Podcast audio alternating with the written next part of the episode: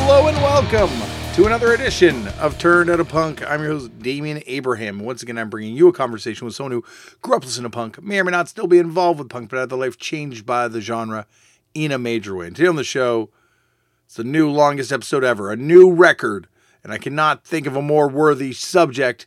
Someone I've wanted to talk to for years on this show. You may know her from the band The Frumpies. You may know her from Girlsperm. You may know her from My New Boyfriend or Severed Lethargy or Spider and the Webs or The Go Team or Some Velvet Sidewalk or The Old Haunts. Or you may also know her from Bikini Kill. The legend, the punk god, Tobi Vail is on the show today. More on that in one second. But first, this is a good one. If you want to get in touch with me, head over to the email address turnedoutapunkpodcast at gmail.com. That and an Instagram page and a Facebook page for Turn Out a Punk are all run by my brother and show producer and guest booker extraordinaire, Tristan Abraham, and you will get the message to me. Thank you, Tristan, for all the hard work you do for the show. You can find me on Twitter or Instagram at Left for Damien. To support this show, tell all your friends about it. Let them know about this podcast. You can also subscribe to it and rate it on the platform you're listening to it on. You can head over to turnedoutapunk.com and grab a t-shirt or uh, or just keep listening. That's a great way to support too. Uh, I play in a band. We're called Fucked Up. You can find out more information over at fuckedup.cc. We have a brand new record coming out in, well, we've got a brand new record that's out now called Oberon. Got another new record coming in January. There's a lot going on in Fucked Up World. So once again, head over to fuckedup.cc and find out more for yourself. All right. Man, I flew through that this week. On to today's show. I'm excited. I'm excited for you to hear this one. Tobi Vail is here. I have wanted to talk to Tobi for a very long time. Years ago, I played a show with Tobi in Spider and the Webs with Fucked Up, and it was a a great show, but I didn't really get a chance to, you know, sit down and talk to Tobi. So, oh boy, here it is. This is uh, this is it. Uh, this goes all over the place because Tobi's taste are amazingly all over the place when it comes to punk rock, and someone who connects so many disparate worlds, someone who has brought so much to this culture, who knows so much about this culture.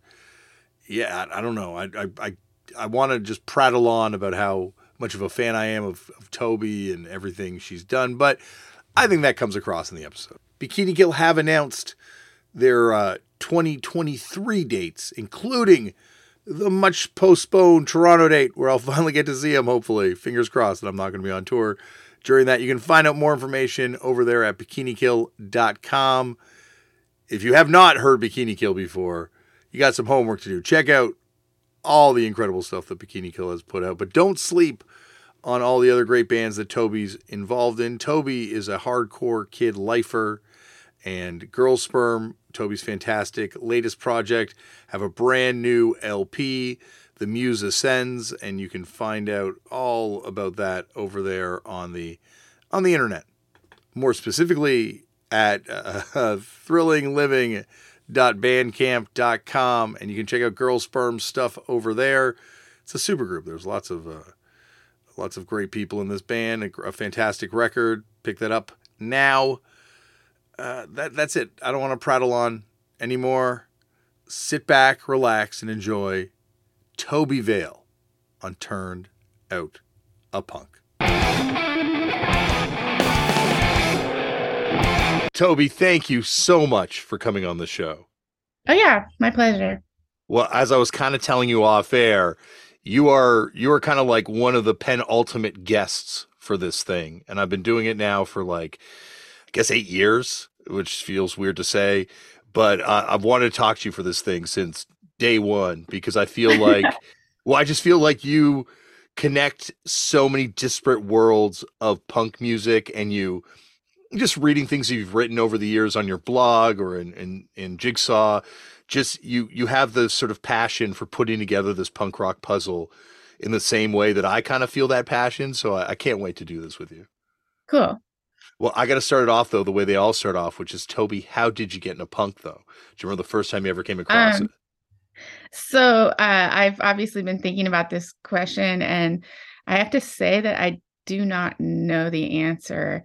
Um, but the reason why I don't know it might be interesting. Uh, basically, I probably saw it on TV. Um, I was looking on YouTube because I was like, uh, I, I sort of remember like punk being on 60 Minutes, like when this either like when the Sex Pistols were in the U.S. or uh, you know maybe even before that but i couldn't find any of that but um so basically like uh i got into it just because i was a music fan and um or I, but like at first when i saw it on tv i was like eight years old or you know seven or eight nine years old and uh I remember the safety pin through the cheek yes. and just being like incredibly horrified. Like, why are these people doing that, mom? You know, and just trying to understand it got stuck in my head, you know, like Texas Chainsaw Massacre, like Jaws, like it was just like visceral horror. Like these people are like puking and cutting themselves and like hurting themselves and they look like zombies like Night of the Living Dead. Like it was really freaky to to me at the time.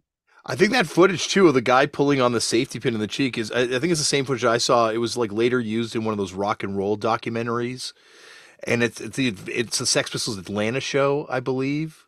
Maybe yeah, I did see that one. It was like NBC or something. Or yeah. I'm not. My mom was like, "Yeah, I remember that," but like I couldn't really remember. So then I asked my dad, and he was like, "Oh, we read about it in Rolling Stone," you know. And I was like, "I don't really remember reading." You know, I I definitely saw it on TV. So yeah, my parents were into were into. Um, they very quickly got into um all of the bands like Elvis Costello and the Clash and um, Devo and um, like my mom really liked the Ramones and Devo, and um, my dad really liked Elvis Costello.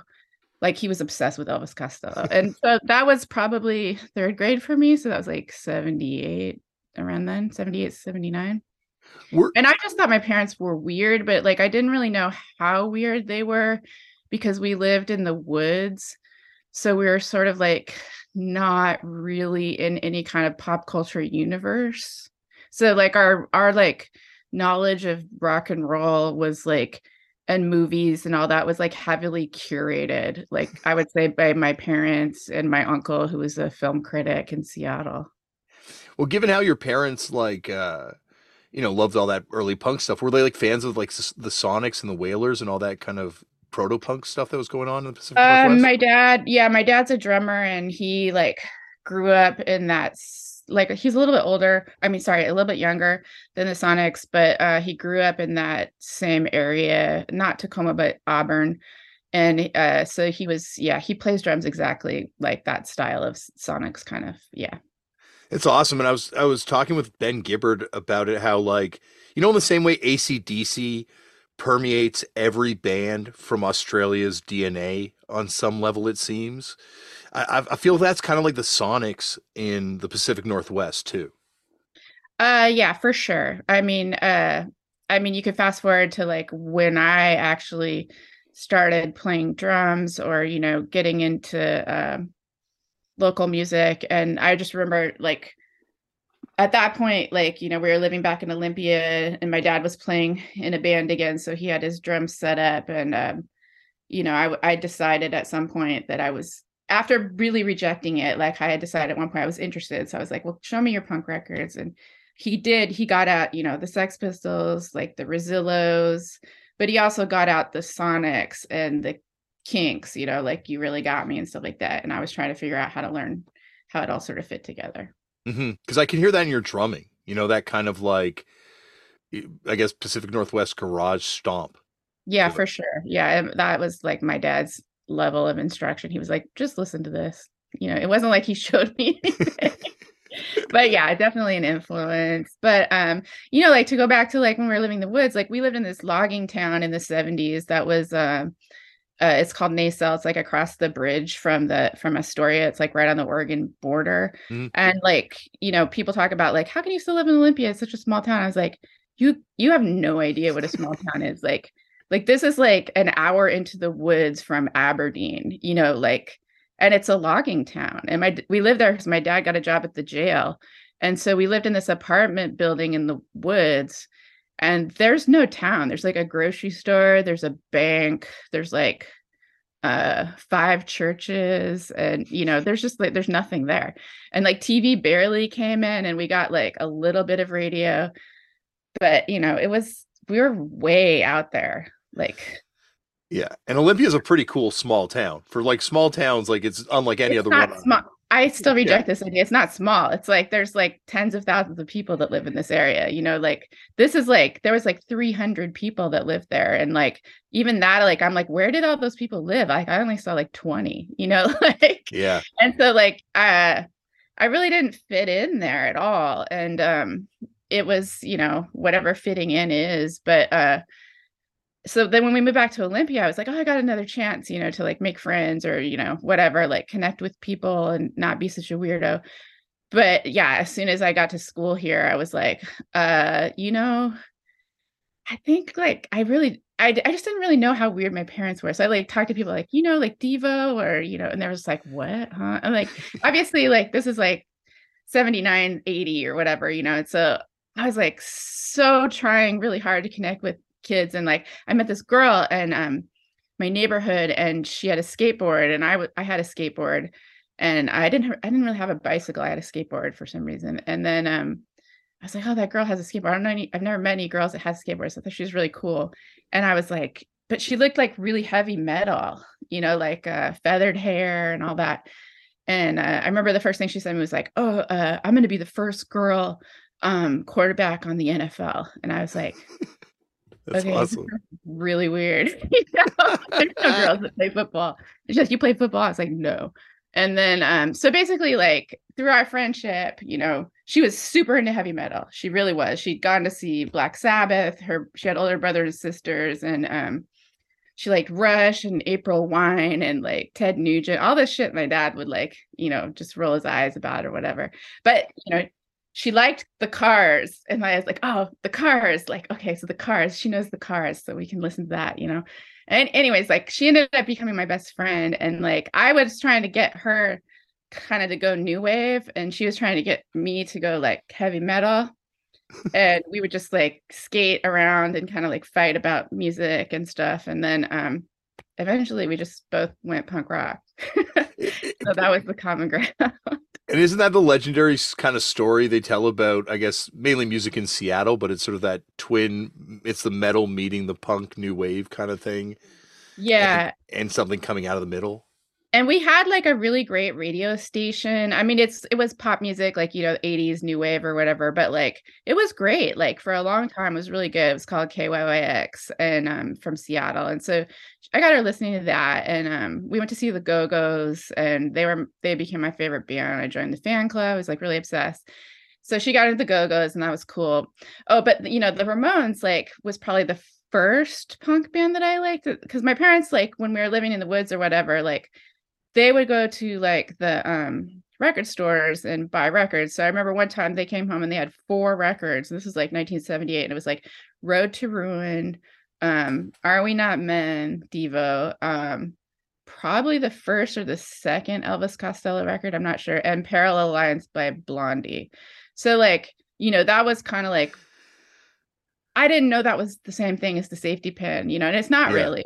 Um, so I, I didn't know it was I didn't know any of that was weird. Like Blondie became pop music very quickly, so people knew Blondie or whatever. But like the Ramones, I I had no clue that they're even supposed to be punk. Like, and you know, I loved them, and my sister loved them. She was just a little little kid, but you know, we went to see Rock and Roll High School when it came to Seattle, and it was like a double feature with that John Ritter movie, like Amer Americathon. Do you know the oh, movie? Yeah, trying, really I, weird. Yeah, from the video store, I can picture the cover. It's a really weird movie. Um, but anyway, so like we saw it in the theater. So of course, you know, I just thought the Ramones were like the biggest band in the world, and uh, just really had no idea that they weren't like Cheap Trick or you know whatever. But yeah, like I Heidi into my best friend, I got her into the Ramones and the Go Go's. So you know, she didn't really succeed in getting me into metal. I got into some of it like a little bit later through like the Melvins and stuff, but like definitely not at that point. There's some interesting metal stuff too that comes out of the Pacific Northwest, like that band Enemy, and there's some like weird proto death metal and sludgy stuff too. Obviously, the Melvins type stuff as well. Yeah, and then like my parents also they took me and Heidi to out to Evergreen when uh, Decline of Western Civilization played, and that I think it was like right around when it came out, like 1982 or something. Yeah. And, uh, um, I remember my mom, who was like, I thought was really weird, and she like Devo and the Ramones and the B52s, you know, that kind of stuff. Um, she was horrified by Decline. She was just horrified. Like she was just like, uh, you know, she didn't like what Black Flag had to say. She didn't like what Darby had to say. She she was just like, oh wow, that's really disturbing, you know, like um and we were kind of intrigued, you know, like and and I think that like people don't really understand, maybe like younger people don't really understand like that would come to like look at hardcore or punk or you know, American stuff from that era to realize like how offensive it was to like hippies and baby boomers like you know who were basically our parents you know? And it, it really was disturbing them to see these kids like you know like the thing what is Chav or sorry uh, Ron Reyes say? He says something like um you know he has like picks up the underwear and he's like this is from one of my victims or whatever and and then like uh you know Darby says like a racial slur or something and I don't know it's just you're just kind of like oh that's you're not supposed to say stuff like that you know like it's yeah. like it's like uh it's it's a little scary and then they on KYYX they started having this radio show called um on Mondays Monday nights called Hardcore Mondays and it was like you know normally they'd be playing like Thompson Twins Culture Club Go-Go's that kind of stuff but on Hardcore Mondays they play like Black Flag Dead Kennedys and all that kind of stuff and so yeah, Heidi and I started getting into that. But also like my dad, both my parents, like they would go down to Berkeley and Oakland and um visit their friends and they went to see like um Mabuhay Gardens shows. Like they saw like the No Sisters and Pearl Harbor and the Explosions. They saw like X play like um like a dorm at Berkeley or something. That's and awesome. That was all really early. They saw the Clash in like 1979 and I remember like my mom and dad went to see the specials and the police at a really small show at the showbox in Seattle. It was like 1981. And they came home and my mom woke me up and she was probably kind of drunk and she was like, I'm gonna teach you kids how to do the pogo. mom just like let us sleep, okay? So it was kind of like this weird thing of like like one time my mom was like, Hey, you I'm gonna take you and Heidi to the Ramones. And I was like, Mom, I have a book report due tomorrow. Like, I'm I don't want to go. And she took my sister, and I was like, you know, of course, she's like, You're gonna regret it. And I was like, Oh yeah, okay. So I could have seen the Ramones with DOA, but I didn't want to go apparently. I was like, it wasn't like I didn't like them. I did. I just was, you know, trying to rebel in all these confusing ways. But then my mom and, and dad also like my dad was playing in this band called the Tapeworms, which were um they're sort of based on in Oakland and Olympia. They're like a recording project, which is why they call the Tapeworms. They recorded with Steve Fisk-out at Evergreen, and then my mom knew about some of those bands like in the early '80s, like the West Side Lockers and um Millions of Bugs. They're these kind of like new wavy power pop bands. And they had like the sub pop five cassette or whatever. So that, you know, they knew a little bit about that stuff. But um, yeah, when Decline came out and like we started getting more interested in hardcore, my parents were really not into that. They were just they weren't into the music and they thought it was disturbing and um, i remember heidi and i were like skateboarding around our neighborhood and we found we used to like go into these areas like on the edge like the sprawl of the neighborhood where like there was housing foundations and they were like building more tract housing or whatever and we found this housing foundation that had like a c- cigar box in it and it had like some cigarettes and a lighter and it had like these tapes and they were punk tapes like some kid was hiding their like cigarettes and like their punk tapes that they were hiding from their parents. And so we like took, you know, we got our Walkman and we put it on. I was like, what is this music? You know? And then like, so we took the tape home and we like copied it. We like taped the tape and then we put it back. And we like write this kid notes, but we didn't know who they were. Um, we kind of figured out later. But anyways, like, so then we spent we are just like on this quest, like who like they didn't have any track listings. So we're like, who are these bands on this tape? And it's like, I think like one of them was like ill repute and one of them was like the freeze. But it took us so long to figure it out. You know, it was like it was like kind of like a scavenger hunt for us to like go around and try to meet people that might know the songs that were on that tape. That's awesome. What a cool story of finding punk tapes. yeah, it was weird. Um, but then, you know, like we started going, we got older and we started taking the bus downtown to skateboard. And then uh my mom took us to see to the show it was like rock against reagan it was at the capitol steps and it was that band um stick against stone we're doing like a tour with a school bus and having local bands play to try to get Reagan to not be reelected or whatever. So that was like October 83. And there's all these skateboarders there that were like our age, you know, and there's like, oh, these guys definitely know the bands on the tape. You know, we have to we have to meet these people. But it was also like really scary. Like my mom was like, Oh, you guys know how to, you know, skateboard, go skate with those guys. And like our skateboards were like 70s, you know, like plasticky kind of looking boards that you would get just like at the mall or you know like a Fred Meyer or something and you know these were like real skate punks and so yeah after we kind of were on a quest we go downtown and walk around and then be like follow these kids around and then ask them you know what music they liked and stuff like that and then um that way we started finding out about shows and you know um eventually we went to some shows like downtown in the alley that like beat happening played and like um this band called Mr. Yuck that were some skate skaters that were our age. And um then I think it was like maybe a couple months later we saw the Wipers play out at Evergreen um with Pell Mell and uh that was the yeah we didn't go my mom didn't take us. We just found out about it from our friend's older brother and we took the bus out there. So we were probably like 14 and then um after that the tropicana opened in olympia which was the first all ages club that um it was around from like 84 to 85 and like all the bands played there and so we just went to all those shows and that at that point we were just you know full-fledged punk rockers. Go, going back before that point it's it's fascinating how punk kind of goes to seattle first like it's almost like like uh, detroit in that way like you've got the tupperwares and this sort of uh wave of kids that were like on board right from the get-go i guess it goes back to like all that proto-punk that we were talking about but were your parents like familiar with like china what is it Chinas Comidas and and the max and the beakers and those types of bands Um, I kind of doubt it. They had like that one Sub Pop Five tape, Mhm. and then my dad was also like, you know, communicating a lot with his bandmate down in uh, Berkeley. And like I said, they would go down there and see bands. Um, and for some reason, they were obsessed with this band, the No Sisters. My dad was like, it was like everyone looked like Elvis Costello. It was like four Elvis Costellos, and you know, he he really was a big Elvis Costello fan. So i have the uh, seven inch and they all do look shockingly like elvis costello yeah he he really liked uh for whatever reason i don't really even know what they sound like but he talked about them a lot but um i don't know that they knew like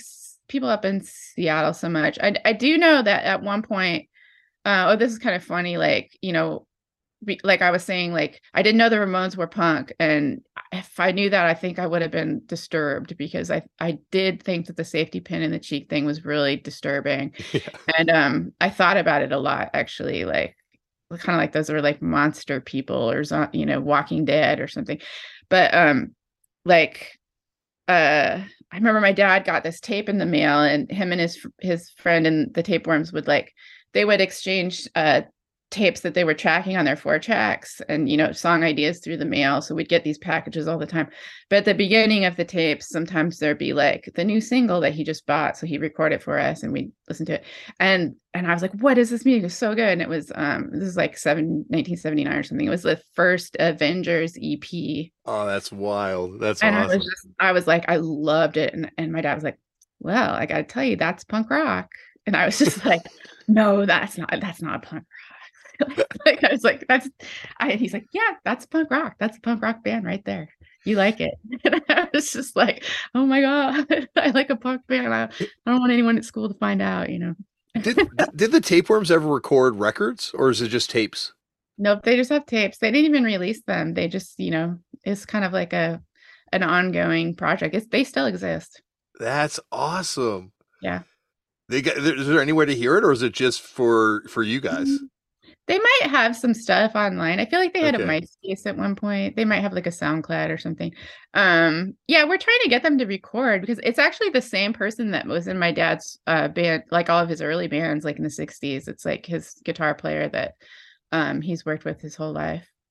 That's that's awesome. What is it? What's the vibe of the band? Or I guess it changes, right? It's been around for so long. Yeah. Um, I don't know. Like I don't know how to describe it.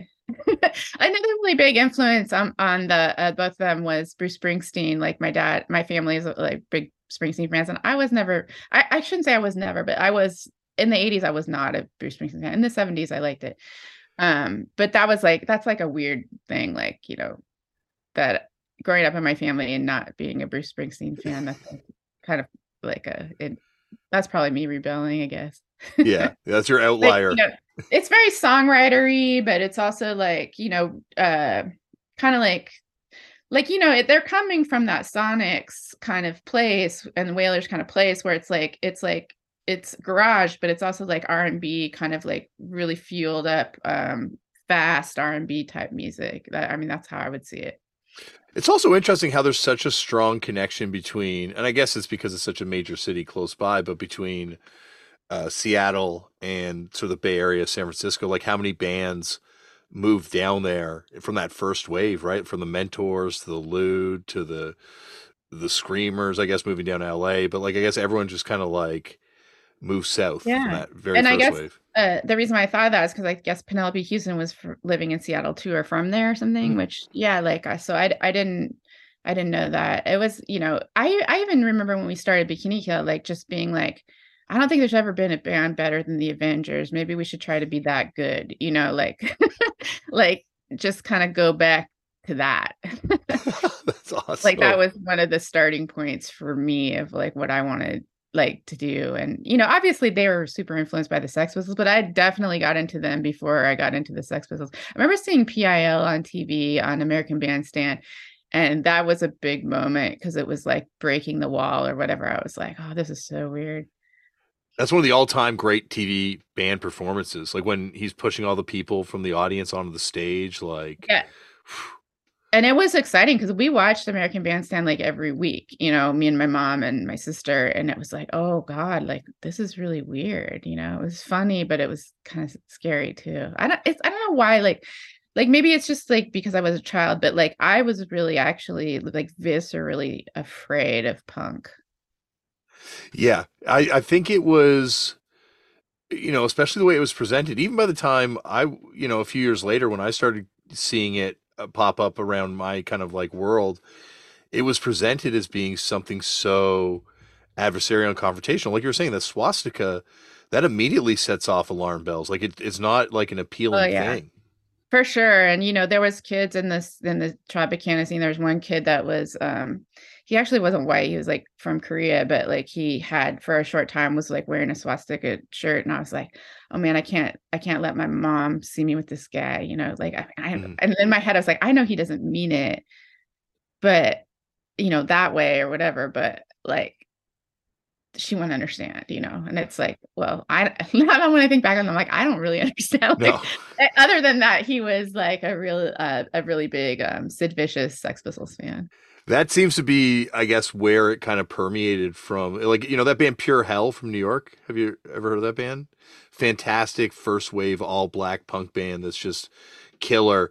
And I was looking for a photo of them to to put in something I was writing, and I could not find one without them wearing swastika shirts. But they were also backing up Sid Vicious in his band at that point too. So I think it was part of the uniform at a certain level. Yeah, and you know, obviously, like I mean, especially the era we're living through now, like that stuff is so loaded. But oh, um, oh, yeah, you know, and where I feel like now it just seems like absurd, you know, that people were doing that. But uh, yeah, different context, different, you know, I don't know, like like a band like the mentors or something like that like people can say like oh yeah like it's funny it was a joke or even like the meatmen or something like that it's like it's funny it's a joke it's like yeah, I mean, okay, so maybe they didn't mean it, but like, you know, there's still there's still like it feeds into this whole like culture of like hating women and you know, like where, you know, there's actual real violence happening. Well, it's like, do you know? Are you familiar with the band White Pride from St. Louis? No. They're like uh, weirdly Jeff Tweedy. Uh, the, the original roadie for um, Wilco was in this band, and they were kind of a band with members were, weren't all white for this band, and it was very much them sending up neo Nazis and making fun of it. But years later, a neo Nazi label bootlegged the recording, and you know, not everyone got the quote unquote joke. Also, yeah. uh, have you seen that Mentors documentary that came out? It no. really, it really does not, it does not uh, paint a really nice picture as you can imagine. Yeah. But there's uh, a a chunk in it where the guitar player is quite adamant that it wasn't all a joke, which makes it kind of irredeemable. Right. Okay. yeah. I'm just going by like what older people would say or whatever. But mm-hmm. you know, the I mean, we can talk about anything you want, but like that year of the Tropicana in Olympia was really um that was my formative scene, you know, that was and it, it was over by like early 85 and all the bands that played there like I mean, it started out and it was just like a lot of local bands, and the Melvins played their first shows there that were not like, you know, in the Montesano Thriftway parking lot or whatever. and then they would play there all the time. And then like bands like the Fastbacks and Green River and um, Girl Trouble from Tacoma and Noxious Fumes. There's a bunch of hardcore bands from here like that people don't know about, like um uh Gestures of Chaos. Immoral Roberts, Idol Worship, um NBS, Nazi Boy Scouts. That was like ex Mr. Yuck. And then um I don't know, Disturbed Peace, uh, Nihil Obstat.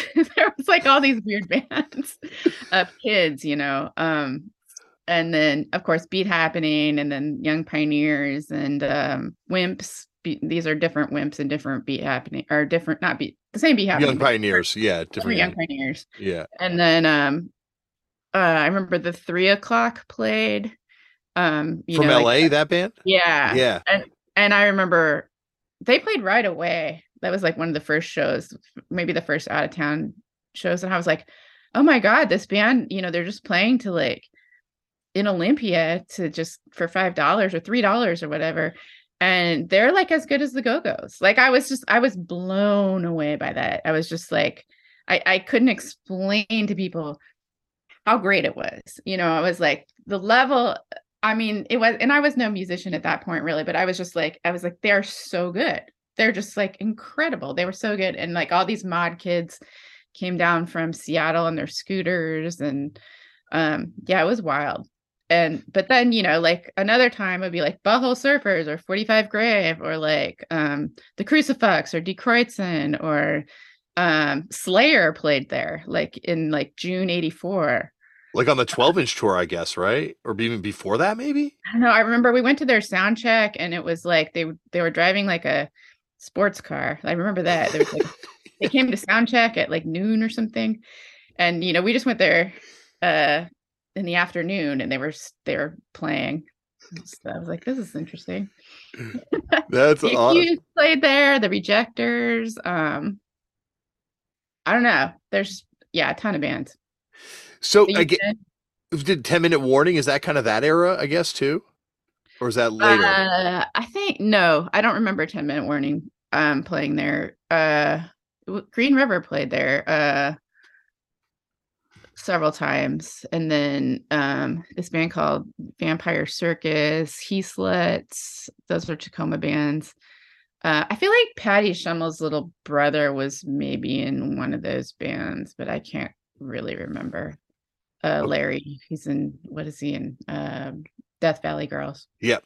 Yeah. When Patty was on the show, we talked about some of the, I think we might have even talked about a soul band on that one too. Yeah, and she, I feel like I met her there. Like I feel like she, there a lot of Tacoma people would come to Olympia.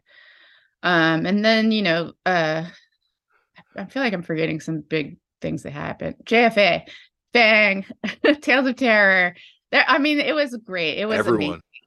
Uh, and but then also like Op magazine was from here, so they had this like Op magazine music conference, and that was really weird. Um, it was like Whitehouse played. And, what did you uh, see that? Yeah. What was the show like? Um, I just remember it was piercingly loud. Okay, you know, like yeah. very like I, I mean like beyond harsh noise, like very very trebly loud. yeah. Like you had to kind of go outside. I don't remember anything about the performance. I just remember the sound. It was like painful. And uh it was interesting though to me. You know, Michael Board played that. I think maybe Eugene Chadbourne, John Foster, who was the one of the people who did Op magazine um, performed and some of the uh, there was this band called Wild Wild Spoons and I don't know if you're familiar with that book Cassette Mythos um, some of the oh. early do you know about Op magazine? It was like based in Olympia and it was uh it was uh done in the early 80s and it was all independent music. They would review and uh, cover independent music they went through the whole alphabet. There's the a issue you know all the way through. And they had like a policy of like not to have like um a white male on the cover, I guess, which is kind of interesting because and it wasn't just punk, it was all kinds of music on independent labels. So the radio station out there, KAOS, had the same policy where um, if you got a radio show, you could only play 20% of your music could come from um, major labels, 80% had to be independent. So I got a radio show right pretty much right away. Like um, well, not right away, but I, I guess it was like in the end of 85. I started doing that. And, um, you know, we just volunteered and we could go out to the record library and listen to everything and just tape it and hang out and play whatever we wanted. It was great. You, when did you move to Eugene? Because I know you moved to G- Eugene, Oregon for a little while, right?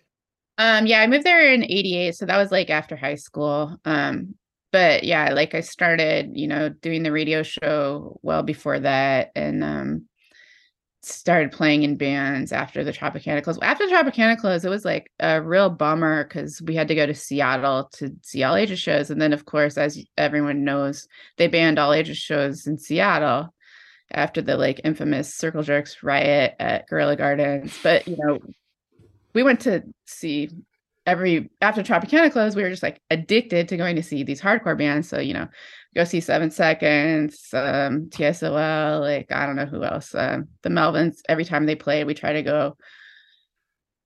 but you know, I was still like 15, 16. I didn't have a car. So we have to get rides and sometimes you get stuck there and it'd be crazy. Oh, DOA would play Olympia too. They played the Tropicana and they also played Gorilla Gardens, I think.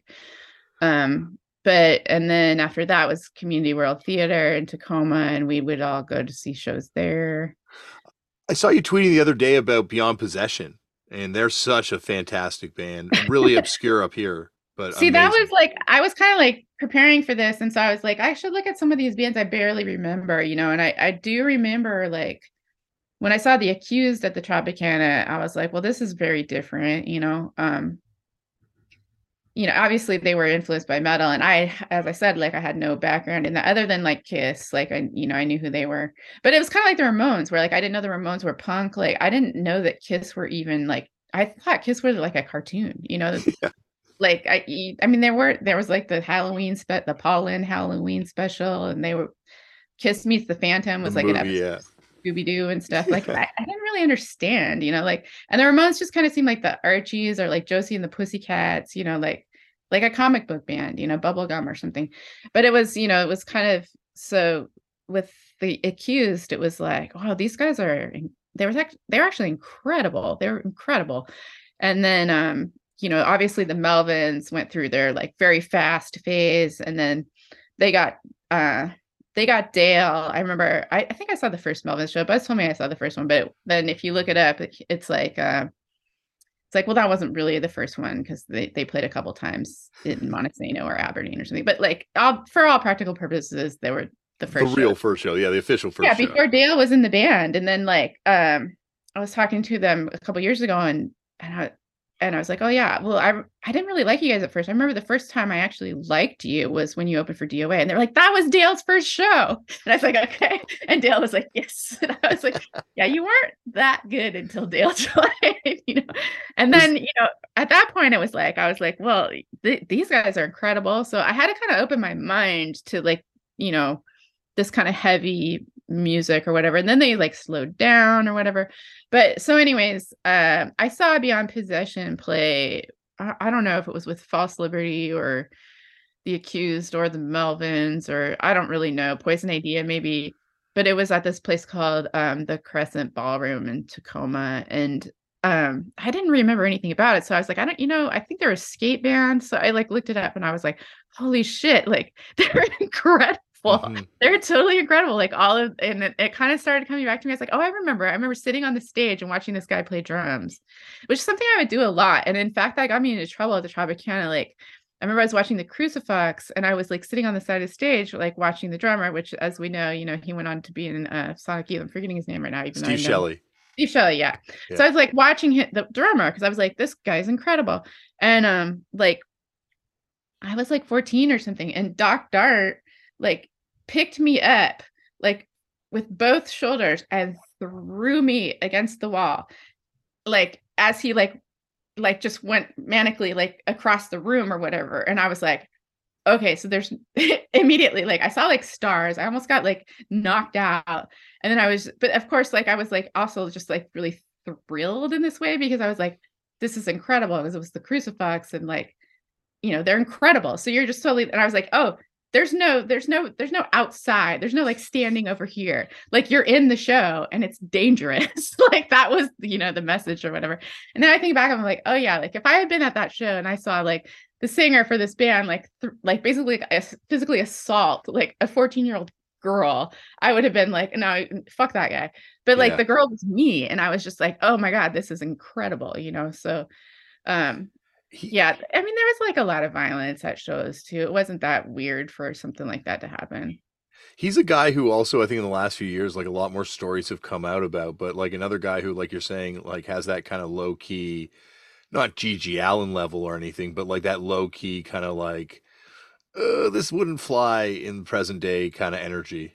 Yeah, but also like you know, there's also that feeling of like when you went to a punk show. I mean, it was like uh, like watching a horror movie in a way. Like you were like like what I'm talking about, like that kind of like safety pin thing. Like it was scary. Like you mm. thought you might die. You know, like it like I would feel like that. You know, like and that's one of the moments I can pinpoint. And it it's not like I don't know, like, you know, I'm not, I don't have kids, but like, I, am close with some of my friends' kids. So I'm thinking of like, you know, my, my friend's kid who's 15. I was like, yeah, yeah, if I saw him do that to her, I would not like that band. you know what I yeah. mean? Yeah. Well, and I'm going to like, I'm going to shows years later in a post Nirvana kind of environment where this is a little more mainstream, but there's still shit that I was privy to and saw where now I have a 13 year old and that's when I was starting to go to shows. I'm like, there's no way in hell I'd want yeah. them doing this stuff or seeing the stuff that I was around at that age. For sure, you know, and like uh in some ways I got like really burnt out on hardcore like uh pretty immediately. Like I I mean it's not hardcore like as we would say now, but like what is that kind of like generic kind of uniform like you have to follow these rules and you know um unfortunately like a lot of my um my interest in certain scenes were sort of like uh like I'm totally ignorant of like because I associate it with these like really fucked up people that you know like there was some kids that were into Boston and um New York hardcore and they were just assholes you know and I was like so I remember like my friend um borrowed like an SSD record from one of those guys and I and I just in my head I was like oh that band that band must be assholes because these assholes like them you yeah. know yeah. And then like I don't even remember like reconsidering that until like many years later, you know. And you're just like filtered through all this kind of prejudice in a way. But I, you know, I was really drawn to like bands like Kreuzen, and I actually was like a huge Fang fan. And um, you know, obviously that guy killed some. That got a little weird. Yeah. So, you know, and now you you don't go around saying how much you are a Fang fan, but no. Sorry, they're great they were they really were a great band. Yeah. The, well, that's or like say like verbal abuse. Like uh, one of my friends, like you know, went home with one of those guys, and uh, you know, we were fourteen, and yeah. just it's a lot of weird stuff happened. It, it, it's like this weird, amazing Neverland place that I'd like to paint it as on the show, where like you as a young person have you can express yourself and be on stage and get considered seriously by adults, but it's also a place with no, not a lot of supervision, a built-in distrust of authority that allows predators to kind of thrive and survive in a lot of these scenes, sadly. Yeah, Horrible. I mean, eh, but then you know, there's the other side of that too, where like, um, and I experienced both sides of it for, uh, you know, as a as a kid. But there's the other side of it too, where like, it if you are in an all ages scene, you have older people around, and they kind of look out for the younger people. Like an it, uh, the vast majority of like older guys really looked out for us. You know, mm-hmm. they'd be like, somebody would get too drunk. Like, I mean, we were drinking at 14 or, you know, whatever, like doing bad shit. And, you know, someone would get too fucked up and then like some older guys who weren't assholes or predators would be like, no, we need to get her, you know, over here. We need to, you need to take your friend home and like give us rides and stuff like that. Um, whereas like say my sister who was a cheerleader and, you know, kind of in a, a completely different, um, different kind of adolescent party scene you know they didn't have that going on. And and i think that that's like a kind of like a positive side you know like mm. i ended up hanging out like all my early boyfriends were much older than me because like the guys my own age like really freaked me out. Like you know i i just didn't feel respected. Yeah I, I guess it's like well it's and it's everyone's experience is so different in this thing you know and, yeah. even within the same scenes right like just depending on who for sure yeah around. Um, but you know, like as I'm ta- talking about stuff, I'm also thinking about like when the Black Flag played with Beat Happening at the Tropicana, and everyone's seen that flyer, you know. But um, Henry was like really giving Calvin a hard time on stage, just like you know, interrupted the show, and uh, you know, I, there's a tape of it. I don't know if you've ever heard it, but it's an infamous um, one. It's one of the ones that like, you know, there's a few of these with Black Flag, which just kind of like kind of circulates and becomes you know almost legendary at a certain point um and in this case it's not for the right reasons but this is one of those ones that just is yes very storied in terms of a live black flag set yeah well i mean what happened was like calvin was doing his dance and like me and my friends were these girls that were obsessed with beat happening we're dancing and then you know it's a super punk show like with all these mohawk kids and stuff and um uh I just remember like Rollins was like over here, like against the wall, and then like he came up to like Calvin and uh basically he like took my friend's the way I remember is he took my friend's hand, who was probably like 13 or something, and like put it on Calvin's crotch and just and she was just like trying to get away and and then like Calvin stopped playing, they'd be having to stop playing, and then like Henry said something like, "Oh, I just can't control myself," or some, you know, they just like giving him shit for like being like I don't know, too femme or something like that, or too girly or swinging his hips around or, you know, doing something cute or something and having like the girls like all being into it. And then like, um, Calvin was just really funny and he he's just like, Oh, that's what your mom always says. Like he started like playing the dozens with Henry and they were just like getting into this weird thing. And like I was watching the whole thing, I was like, this is so weird. like that's the guy from Black Flag. Like, ugh, like it was making me really nervous. And then so afterwards, I was like, "Hey, Calvin, are you okay?" And like, um, he was like, "Oh yeah, yeah, I'm fine. I'm a little weird, you know, or whatever." But like after that, like I think like a lot of people in Olympia just thought like Henry was like really macho and didn't get punk or whatever, and you know, um, you know, maybe he, like people will be like, "Oh, he was not even my favorite singer Black Flag or whatever."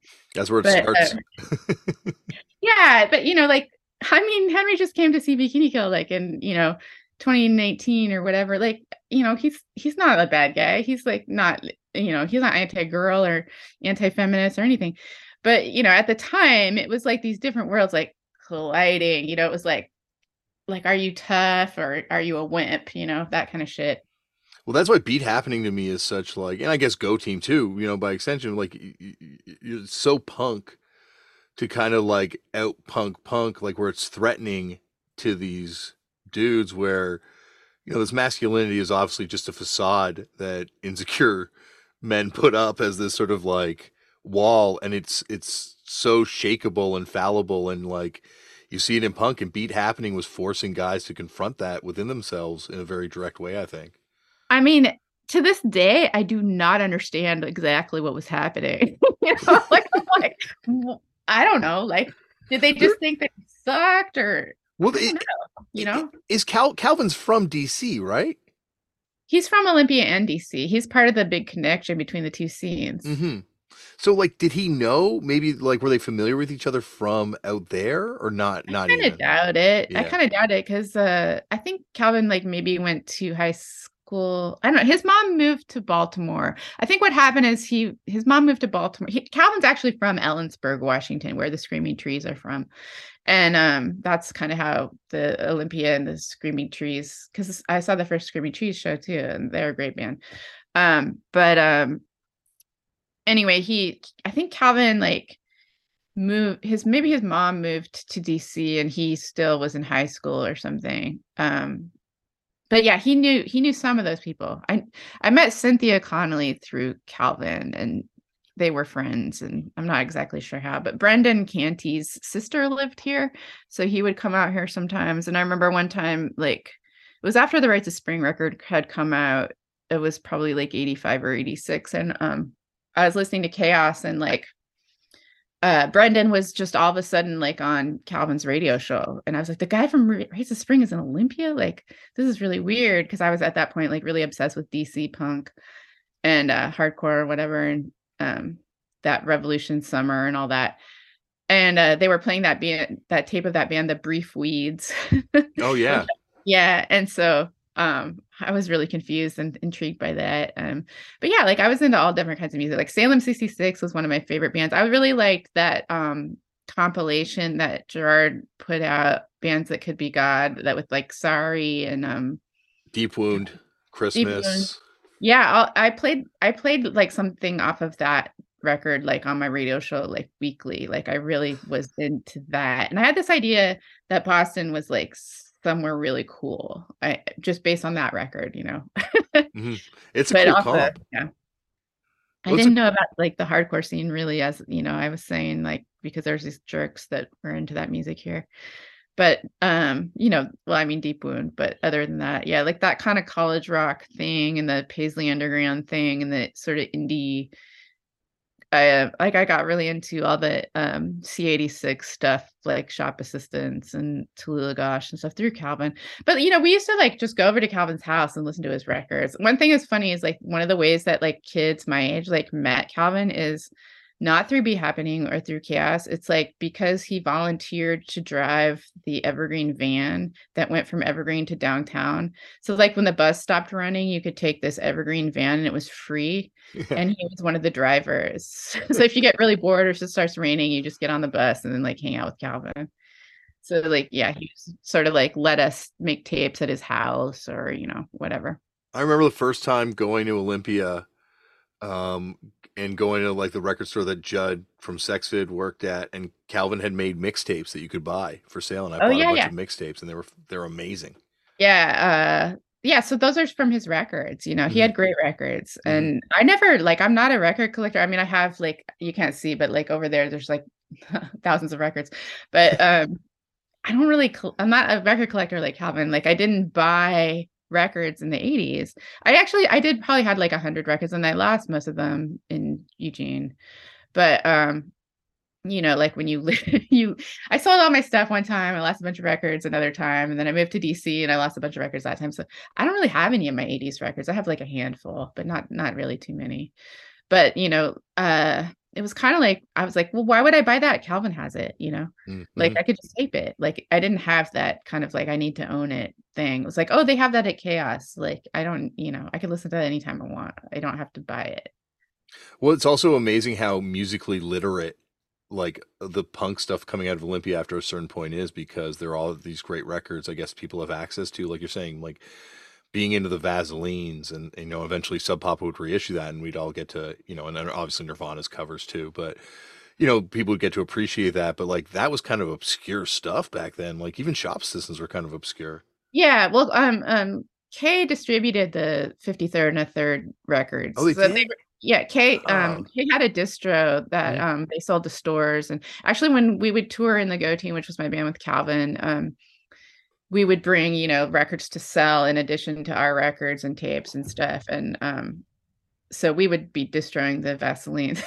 you know, we'd just bring them to our shows and people could buy them. That, you know how kids do that, like oh you definitely know, like at punk shows where I have a lot of I have a lot of K like I think my Tribe 8 7 inch has a K distribution sticker on the back of the poly bag and stuff so I got a lot like You know, K is such a like you know, and obviously we have that connection from Toronto with Shadowy Men later on, and I think Fifth Column too has that Oh, connection for obviously sure. too.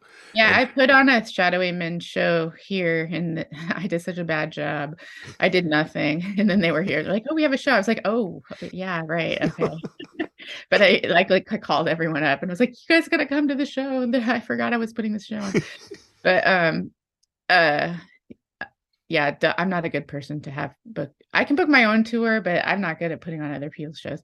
But um, yeah, for sure, Gloria, Gloria, um, or GB Jones from um, Hyde and Fifth Column was yeah a big influence, and you know that was part of the radio shows. Like we wanted to um, we wanted to play female artists, and we were looking for that. Like I remember I used the first hardcore record I f- think I bought was like Blood on the Rock, which is like Rodney Rodney Bingenheimer's like um, you know compilation of hardcore bands but um I had a subscription to Flipside because uh, I found Flipside was easier than Maximum Rock and Roll to like skim really quickly and be like which bands have girls in them, which is like basically what I was trying to do is like because they had more pictures but then you could also go to like rodney's playlist and he played like a lot of bands with girls in it like the pandoras or you know shonen knife or i don't even know like Mhm. like what the examples are but um yeah so we would play those bands like intentionally on the radio like um i remember conflict from tucson we had their record and we played that a lot and then That record rips. That record's awesome. we had the rex demo that had like the punk is not an attitude but all the other songs i can't remember right now and then we had like this um record or a tape from anti scrunti faction like asf from boulder that a was seven uh, inch. That's a pre Tribe Eight band, right? I think. Yes, Leslie from Tribe 8 was in that band.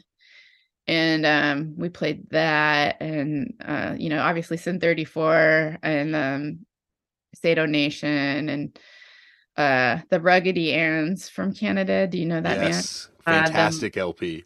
The My Dolls from Houston and Meat Joy from Austin. You know, there was all these all girl bands or you know not all girls but like definitely a lot of that at KAOS and we try to play it as it was coming out. We had that record um live at the deaf club i think it's called that had like pink section and uh maybe like inflatable boy clams. I can't remember if they're on that. But you know we had like white pants. We had the white pants record. Like it was we had all this crazy cool stuff out there and we would just play it and it you know it sometimes you'd find something out there that was like this has been here forever but i've never heard anyone play it you know and then you just start playing it. It was really fun um because of like you know because you guys knew or because you knew who fifth column were and they were an influence were you aware of the band curse from toronto? They were really obscure first wave punk band but i always felt growing up that they had sort of a very similar energy to what you would be doing later on i got that cd in the late 90s when it came out and mm-hmm. i i don't remember knowing about it before then but it, yeah it definitely some label put out those CDs that like there was a dish rags and a curse one, and I think there was maybe one other one like vile that. tones other people's music Yeah, I, I I didn't know. I don't think I knew. I knew about the dish rags, but I don't think I knew. The Young Canadians was a big band that we played on the radio too. But uh, we want to we like to play that song Hawaii, but the you had to do the disclaimer of like you know foul language or whatever. um, art bergman that's like he's a poet laureate now in canada I, I don't know too much about that scene. I just remember that single, like because you know it's like about it's about the rainy weather and you want to go somewhere sunny. It was a it was a big anthem here. We played Flipper, um, of course, yeah, all that kind of stuff. The Calamities from France, we played that band, and the Pandoras, Red Cross, Desperate Teenage Love Doll soundtrack. There was just like a lot of great records.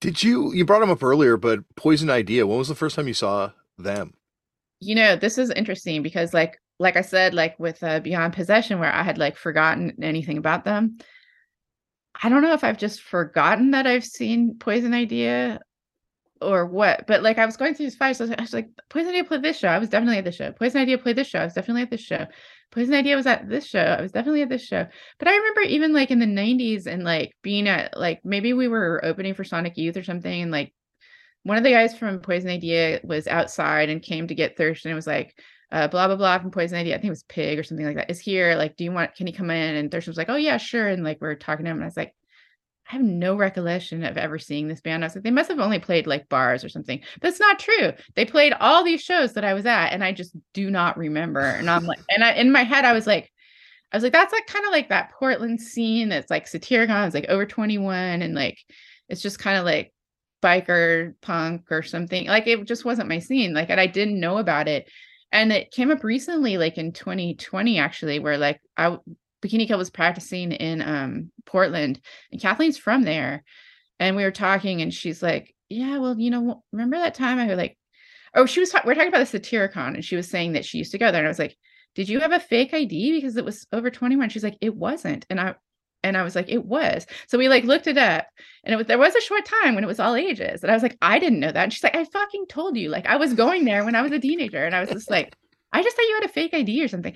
And then she's like, Do you remember like when I went on tour with Poison Idea? And I was like, No. What? And she was like, Yeah, I went on tour with Fits of Depression and and they went on tour with Poison Idea. And I went on, you know, I took all these pictures. And I was just like, You are full of surprises. Like I was just like, no, I don't remember that. And I was like, I don't even remember because I think of, you know, like like it's not that she doesn't know about punk. Like when I met her, she had a shaved head and like, you know, definitely was in the punk scene. It was that whole myth where like I'm the punk and she's, you know, the artist. That's just not true. But um I do think, you know, I was just surprised. I was like That's pretty capital P punk. But then when I was like, yeah, I was looking at this, I was like, I've definitely I so I don't know. I don't know what's what it is about things that connect with you or don't at certain ages. I mean, maybe they just seemed like weird adults that were drunk and I didn't care, you know. I kind of had like a like I, for, I went through like a lot of phases where I was like, I'm straight edge now, or I'm, you know, into positive. Like I really love Seven Seconds, like Better Youth Organization, you know, and all the records that they put out, and I would mail order them, and I'd mail order the Dischord stuff, and I liked melodic hardcore, and I liked melodic punk, you know, like the Avengers is classic example of what I liked, or like DOA or something like that, you know and that kind of scary like brutal kind of metal influence like music it didn't always connect with me but like i mean I, I, don't know what i was thinking like I, poison idea are clearly great like i don't know i did it, I, I missed that i guess. Maybe because they did they they also had weird beef the whole way through with dc and Dischord. they never played olympia that I, i'm not going to say never because i thought that they did i didn't know that i'd seen them in tacoma or Gorilla Gardens or whatever. But there was also that whole era of like after the Tropicana, I was pretty cynical and burnt out on a lot of hardcore. Like I remember just being like seeing the dehumanizers all the time. And like no offense to people who like the dehumanizers or whatever, but like how many times can you see this? And I and I, you know, and I'm when Bikini Kill first started, like that was 1990, and I had this thing where I was just like, are you fucking kidding me? There's still kids in hardcore bands. Like, why? Like are we going to do this forever? You know what i mean? And just being like scratching my head like and now as we know we are going to do it forever. And it, it's not necessarily yeah. bad right? It's especially it's more it's more inclusive. But like it just it's triggering sometimes when i see it coming back because i'm like even when Sex Vid came back i was like oh my god it's like riot girl never happened. It's like it's like there's never been a whole scene that was you know women on all the bills or you know whatever. It's like do we have to struggle every time to like get you know and it's not i do want to recognize all the women who are involved in hardcore like including myself like as an active creator and participant in the punk scene then you know? I don't want to perpetuate that idea that women weren't around or girls weren't around in hardcore like we were there you know we were there the whole time. But at mm-hmm. the same time it was very different um it was very different. It's different now. It's very different now. It's not as male dominated. And you know, when I see it coming back, sometimes I get like, I don't know, just like pissed off or something. That, um, so, I but, you know, but oh no, it's okay. I just wanted to get to the point where like, yeah, so like in the early 90s, like I wrote the song like that was kind of like an anti-hardcore song in Bikini Kill. And it was directed towards like the kids that grew up to be in unwound and stuff, basically. And I was just like, dude, no, no more, no more of this, you know. You gotta find something more interesting to do with your life. like and uh and then but then like a couple years later, just 94 I was like making a, an issue of Jigsaw, and it was like, you know, during the like after the corporate takeover of alternative music and stuff. And I'm like sitting there writing about Born Against, and I'm sitting there writing about Gravity Records, and I'm sitting there like interviewing Tony Joy and all the shit. And I like I got fucking back into it. Like I was into it, like not even like in the and all those bands are guys too, you know. But I, I can tell you this that I think what got what brought me back to hardcore that time was the drumming of Brooks Headley, who I think is like one of the most incredible drummers in the history of punk music. Mm. And definitely one of my favorite hardcore drummers. Like to see him play in Born Against and to see him play in UOA and like, you know, then later like Wrangler Brutes and Skull Control and all of the bands that he was in. Like he's just incredible. He's incredible. So, you know, I think it's the drumming that always gets me really. I think it's also fascinating to kind of look at you know different periods in hardcore like the 85 period and i think it happens a little bit less l- later in the pacific northwest but like seems like such a drop off point where people just got bored with the form or the way the form was going and um, all the rules too of like what's punk and what's not punk yeah. and i feel like like as much as i i love to say i love i love so much about maximum rock and roll it always drove me crazy too because it's like they're always like this is what punk is and this is only what punk is and anything outside of that is not punk and it was just like are you kidding me like you're not gonna you're not gonna review the Joey Casio single because it's a synthesizer. Like Joey Casio is a punk band, you know, yeah. or whatever. You know, like even in the like 2007, I was getting annoyed at them, but like uh that rigid sort of rules of like what's punk and what's not punk. I just I did I don't like that aspect of hardcore. Well, I love it because I think we all, you know, it's like it's like I guess Christian people and Jesus in a way that we all have different relationships to this word, right? Like, and one person's definition is not going to be the same as another person's definition, and they're all valid because, oh, for sure, you know, they're but but at the same time, like I find it, yeah, like I find it's it's interesting at different points where I could see why people got bored. Like, you know, what were the bands that these uh, kids that were into the Boston music, what bands were they kind of gravitating towards locally?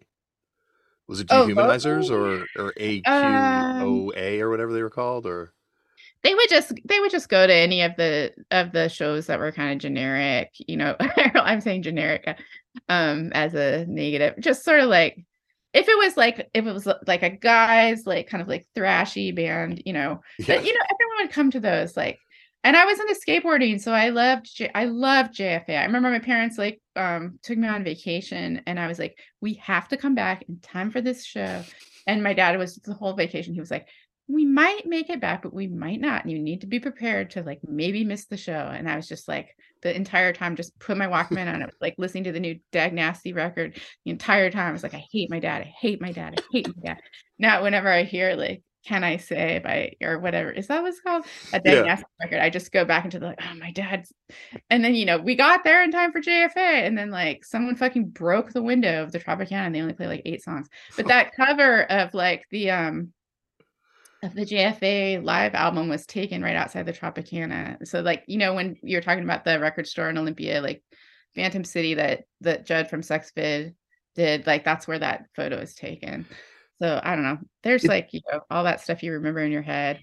Well, it's interesting with Sex Vid because I know you're saying like it's like Riot Girl never happened, but they were 100% an elf growth of Riot Girl. Like Judd managing the gossip beforehand, Sue obviously being a fan of this yes, stuff. Yes, yes. You know, I mean, yes, yes, yes, yes. I I know, and and they're not the enemy, you know. But like then when Gag came around, I was like the same. I was like, yeah. oh my god, like another, another. And these bands are great. Like Gag are great, and I lo- you know I love Adam from Gag or whatever AFG as he's affectionately known. Um, but um, and Judd was hilarious and stuff. But like, yeah, it's just it's triggering, I guess. You know, mm. you want it to be, you want things to move on. Um, it yeah. also be- that milk music and gun outfit kind of wave afterwards. I thought was great too of stuff that was coming yeah, out. and I really like Sun Skull too. Mm. Um, you know, like Marion Hayes's band, and then um, uh, of course, like with Olympia, like we got fucking Vex, like, and they're they're like one of the best punk bands I have seen in my entire life. Like, you know, I really do miss that, but you know, we go through eras here. Like right now we have electric chair and um, you know, they've been around for a while, but they didn't break up, and they're they're really good. Mm-hmm. I'm sure there's like a million other bands that I haven't seen because of COVID and stuff. Uh, we have like a band, this funny band called the Gobs that are kind of like the Spits, but you know, different. what What about like uh, Brotherhood and Resolution and those kind of bands. Were Brotherhood was like Greg from Greg Anderson, right? Yeah, and Nate from uh, Foo Fighters was in the very early lineup. Oh yeah, uh, he was in Diddley Squat. Is that right? Diddley Squat, absolutely. Yeah, Galleon's so, Lap. Galleon's Lap. So there was a little bit when Nation of Ulysses came out here the first tour. They were playing with some of those bands, and some of the girls that um later started Riot Girl and Olympia were part of that straight edge Seattle, um, Tacoma, uh, Belfair, Gig Harbor scene. Uh, I think they Oak Harbor. I don't know. The accused are from Oak Harbor.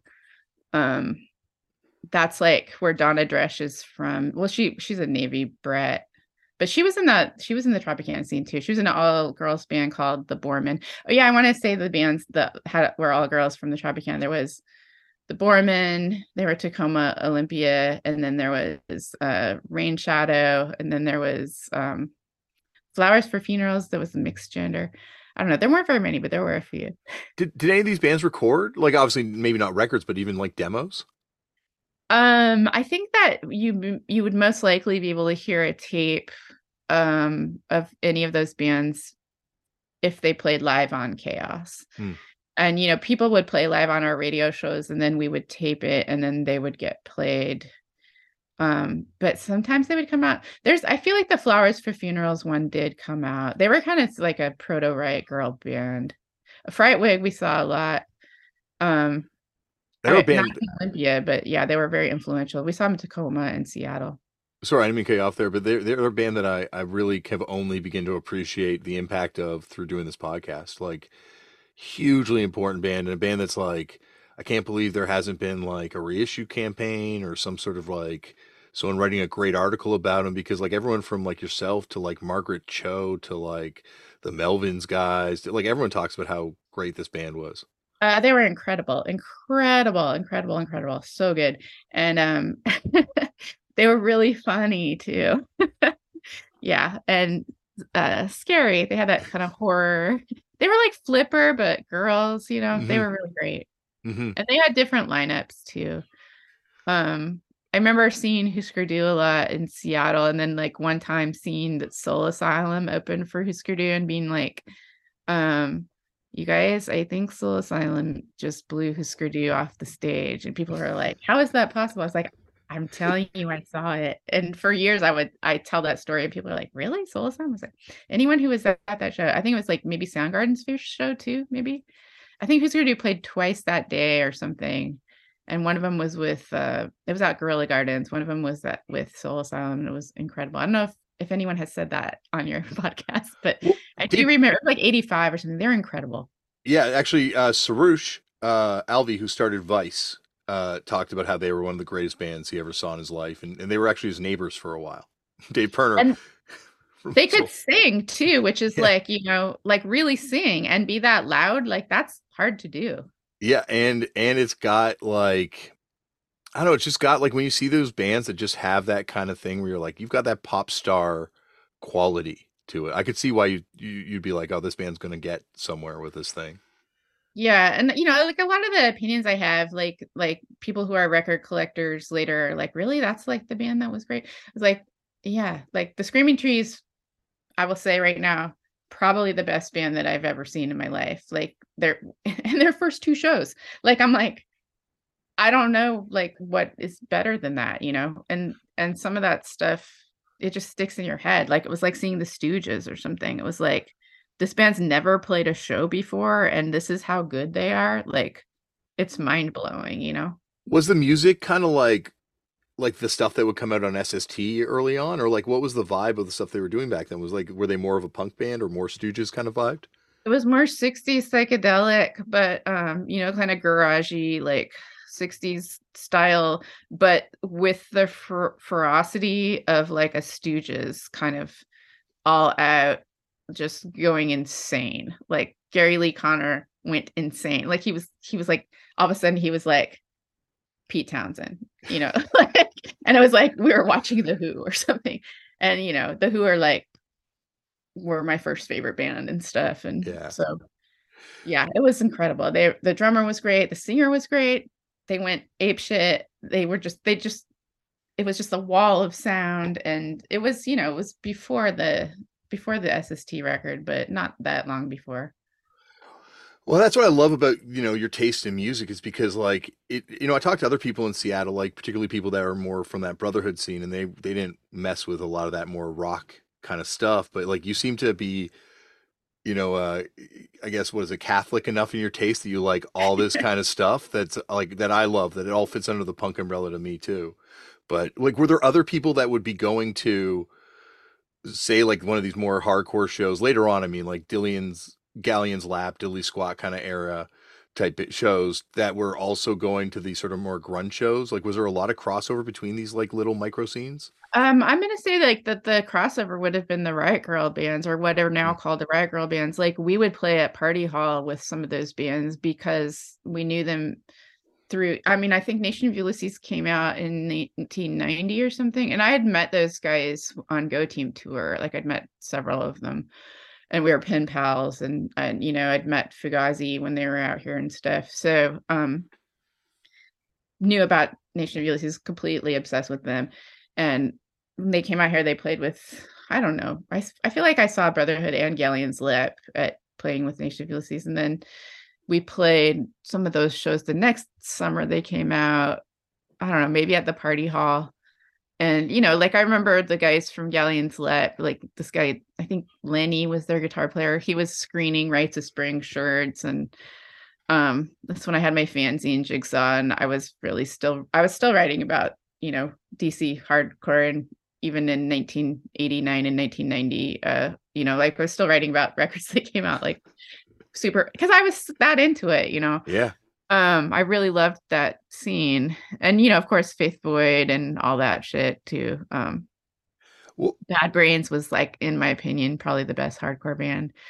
Um i mean i don't i don't know who's who was better than that but you know they're from dc but obviously also uh existed in the new york era.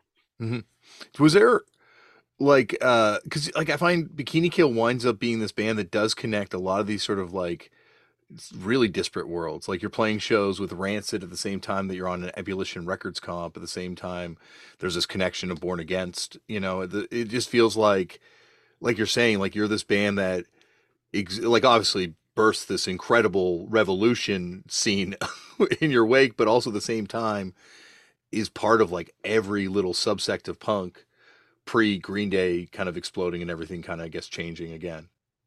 Yeah, I mean, we I mean, we did all kinds of stuff. That's true. I remember um one of the first uh first places we played was Gilman, you know, on the first the first times we left Olympia anyways is what I'm saying on Bikini Kill tour and like yeah, I remember immediately just connecting with like Blatz and um you know, Jack Acid and Tribe 8 and I was just like, "Oh man, punk is still really happening here." You know, mm. like mm-hmm like in the in the way that I can relate to, you know. Well, that became like the all ages capital of punk. It feels like in the '90s, like San Francisco, you know, with the Gilman there and with all these distribution and labels there, and just all these once again little scenes on top of each other. Like it really did feel like so much energy coming out of that place. Like that's where I wanted to move when I was growing up. Yeah, and I guess probably because I I'm such a like a a staunch all ages person like i mean even now like i i'm in a band that plays bars but it's not my band i'm just the drummer but like you know if if it's like I, if i'm in a band like we try to play all ages shows mm. As a matter of principle because you know i don't i don't believe it's right to discriminate on the basis of age i don't believe that my life would have been the same if bands would have like i'm still mad at dinosaur junior for not playing all ages you know in olympia or in the northwest like i could never go see them um, I mean, I, I actually saw them like just recently because I was still mad. but, you know, I don't even really I try not to like obviously I go to bar shows now, but like I try not I kind of try not to. Like I so like that might be the connection is like, you know, we were looking for all ages shows. Like when I was booking the bikini kill tours, I I booked most of them, not all of them, but you know, and obviously we were a collective, so other people in the band helped and stuff. Um, but yeah, we we would meet people who were playing all ages shows. So Nation of Ulysses, you know, Fugazi, uh, Born Against, Gilman people, um, Jabberjaw in LA, they had that going on. But you know, like um, and what you what you're saying, like in Seattle, like we didn't play bars and Bikini Kill didn't play bars in Seattle. We played Velvet Elvis, we played Party Hall, we played OK Hotel. You know, we didn't play like the Central Tavern or anything. Experiencing Bikini Kill kind of in real time as a fan up here, um, it felt like it was important right away you know to people obviously but also just in like the history of music like it was it was almost immediate like these were like sort of essential records to get as much as there was i'm sure you also experienced there was like a backlash to it from a lot of people as well.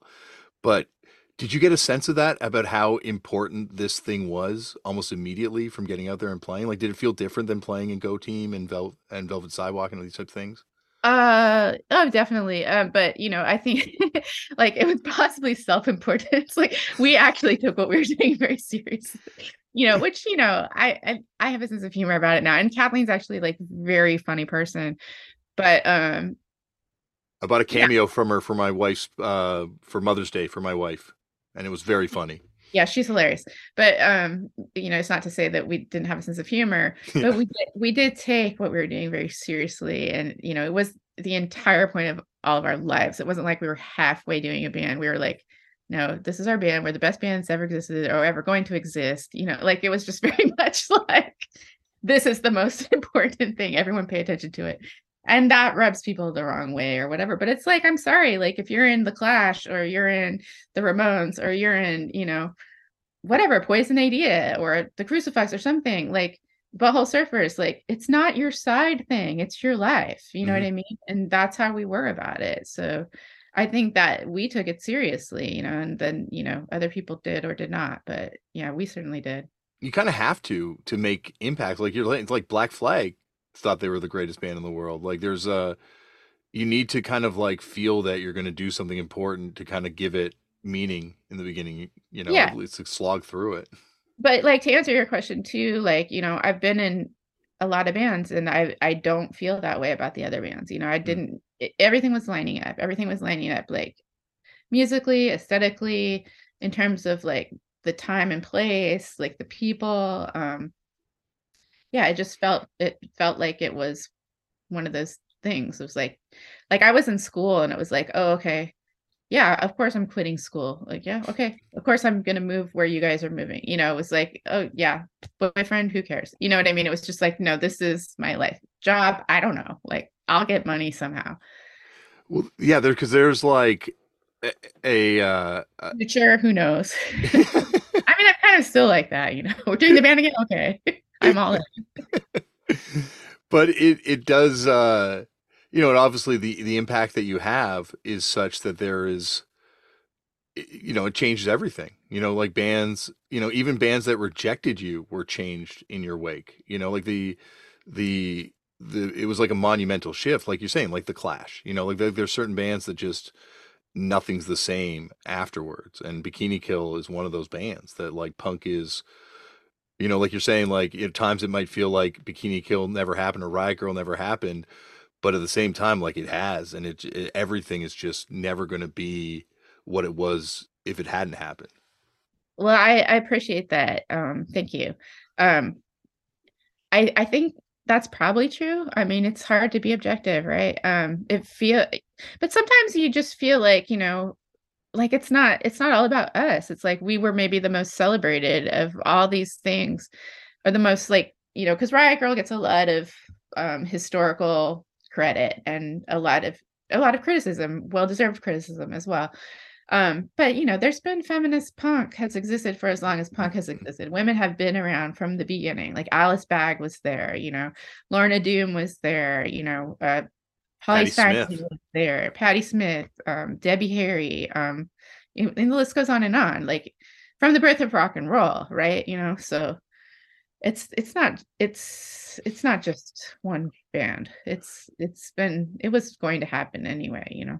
It was, but I think it's I don't know, it's just something about the way it was presented and maybe it's because there was because like you're saying there was feminist punk like uh, Chinas uh, Comidas from Seattle like they were a feminist punk band and they're part of the first wave but I don't know it's just like the the way it was presented the the unapologetic nature of it like the manifestos like it just feels like like you look at what came out of 90s punk rock that's actually important and actually had an impact on a political level and it's like Riot Grrrl and and some of the stuff going on in DC and then some of that hardline stuff maybe from the negative side of things but like really it was it changed punk forever and I wanted to ask you about this because like obviously men having power taken away from them will always be threatening to men um, but at the same time like the the level of vitriol that you kind of experience, I guess, from the punk scene. Was that shocking to you at a certain level when that when that started coming? Oh yeah, for on? sure, for sure, for sure. You know, I was. It it was really fucking weird. You know, I was like, I remember one time, like the first time we went to LA, which was like in late '92, was right when our first EP came out. But we'd been a band for a couple years and lived in DC for a year and played around New York and you know all that kind of stuff. And like we got to LA and I don't know, we were tired. It was a dramatic tour and um, somebody from Flipside was there and they wanted to interview us. And someone was like, "Oh, do you want to do this interview?" And we're just like, "No, uh, not you know, no, we're not going to do that. Uh, maybe tomorrow or whatever." And so we didn't do this thing. Someone was there to interview us. We didn't. I don't know. Maybe it was planned. I don't remember. We just did, we just didn't do it.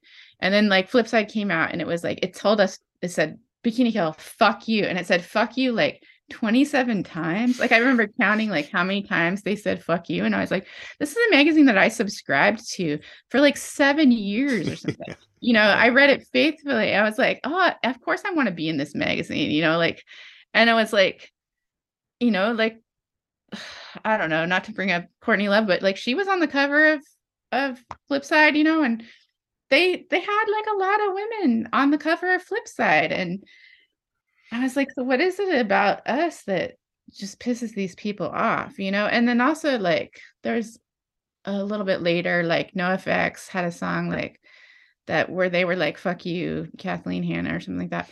And that whole thing was so weird too, because I was like, the only thing that I can think of that that might have been about is like we played a show with No NOFX in Hawaii, and this was pretty late, like 95 or something. I don't know when that song came out, but like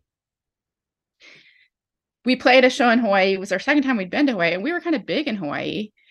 And like we played one show headlining, and then the other show, show we were opening for No NOFX, which I mean, I didn't, I kind of remember them, but I didn't remember that much about them. So we played this big show, and you know, like this is how we did things. And um, so we're like, well, this okay, this show costs fifteen dollars. If we would or you know something like that. It's like if we were gonna headline you know we could probably draw this many people and people pay this much. So like basically like i think i don't remember what they want maybe they were going to give us like a small amount of money at the end of the night or something and i was like so here's your guarantee is like $250 or something like that. I was like oh we should probably make a thousand or you know 1500 mm. or something. Like we would just ask for what we thought we were worth. So we like hung out with NOFX all night me and kathleen had this plan we're going to like make friends with them and then like go to talk to them about the split and be like, you know, what do you think about giving us like 700 more dollars? Something, you know, like yeah, some ridiculous yeah. amount. Like, we think we deserve, you know, three times as much as what, and then, you know, they were business people. So they're like, fuck you, you know, like, no, like you agreed to play the show for $300 or blah blah blah blah or like well we did because we didn't really have a choice because like we happened to be here on this day and you guys were already playing so you know two shows just got combined and like whatever. Like they gave us the money. They did. They yeah. gave us the money that we asked for, but I guess it pissed them off because then they wrote this fuck you song to us. And uh, you know, it kind of really just I have this picture of like Kathleen and NOFX doing like a human pyramid. Like they're they're just we were goofing around or whatever. Yeah. yeah. But maybe they knew that we were like, oh, just just being nice to them because we are gonna ask for more money. you know what I mean? But well, that's how you do shit. Like especially if you feel like I mean, they can say no, you know, and then maybe we would have wrote a fuck you, NOFX song, but like probably not. We probably just would have been like, yeah, well, we tried. Well, I, I just interviewed Chris Estrada, who's a very funny comedian from LA who does the show This Fool that's uh, on Hulu now. Very funny TV show, but uh, total hardcore kid. And he said that when that NOFX record came out, he looked at it as a, a them t- calling fans to pick a side, and he said, "Well, fuck you, NOFX. I like Bikini Kill," and got it to NOFX. So it, it, backfired on a lot of people. I, I mean, it was a, you know, they weren't really my thing to be honest, and we probably weren't their thing. But you know, I there's you know, whatever. There doesn't need to be like a big war about it. No, and also if you want to hear amazing conversations. Ask Fat Mike about the Melvins and ask Buzz about NOFX because they have no love lost for each other at all. Yeah, I mean, you know, I've known Buzz since I was 14 years old, and uh, he has, you know, he has he has his opinions, and I don't always share them, but I do have ultimate respect for Buzz Osborne, like especially just like the way he um does his band, you know, like and and I don't even I can't even think of like what thing I'm saying that I don't share his opinion. We probably disagree on the mentors, let's just say that. you know, like yeah. we probably have musical differences. But we also like a lot of the same shit. And Buzz is so great because like the Melvins would always like get put in Olympia with these like heavy bands. And at one point he's like, Hey, uh, do you think the Go team would want to open for us? Or do you think Bratmobile would want to open for us? You know, he wants he doesn't want to play with bands that sound just like him. He's, you know, he's into like weird, cool shit that people are doing. Like he let me um play like a song of me just singing and playing guitar like in front of right opening for the Melvins during like the grunge era when everyone just wanted like to see Tad, you know, and I'm just like la la la la la la, and he's like, hey, that was great. You he know, also, like, they also do a bikini kill cover now, right? So well, they do, yeah. And um, you know, and Buzz has been very supportive of the reunion too. Yeah, he's he. I mean, those guys are great, and Dale is like probably the best drummer ever, right? The most punk ever. um, I have talked to you forever, and unfortunately, I have to call into a radio show now myself. Um, Tobi, I would continue this for another hour and a half, two hours. Will you please come back on the show anytime? Oh, yeah, sure. Anytime. I probably forget like 20 things that I was going to say, but um, well, yeah. I still have sheets of questions left to ask you because this has been, it's lived up to all my expectations and exceeded them. So thank you for doing this and thank you for everything you've done. Oh, yeah, you too. I, I've enjoyed listening to the show. All right, we had to pause for a second there because I had to call not just any radio show, I had to call the best show with, of course, Tom and, and John. Shout out to Jon Wurster, of course, who had a birthday very recently. If you're listening to this episode when it came out, friend of the show, Jon Wurster. Uh, and and then we and then we resumed. Tobi, thank you for coming back to the show. Oh yeah.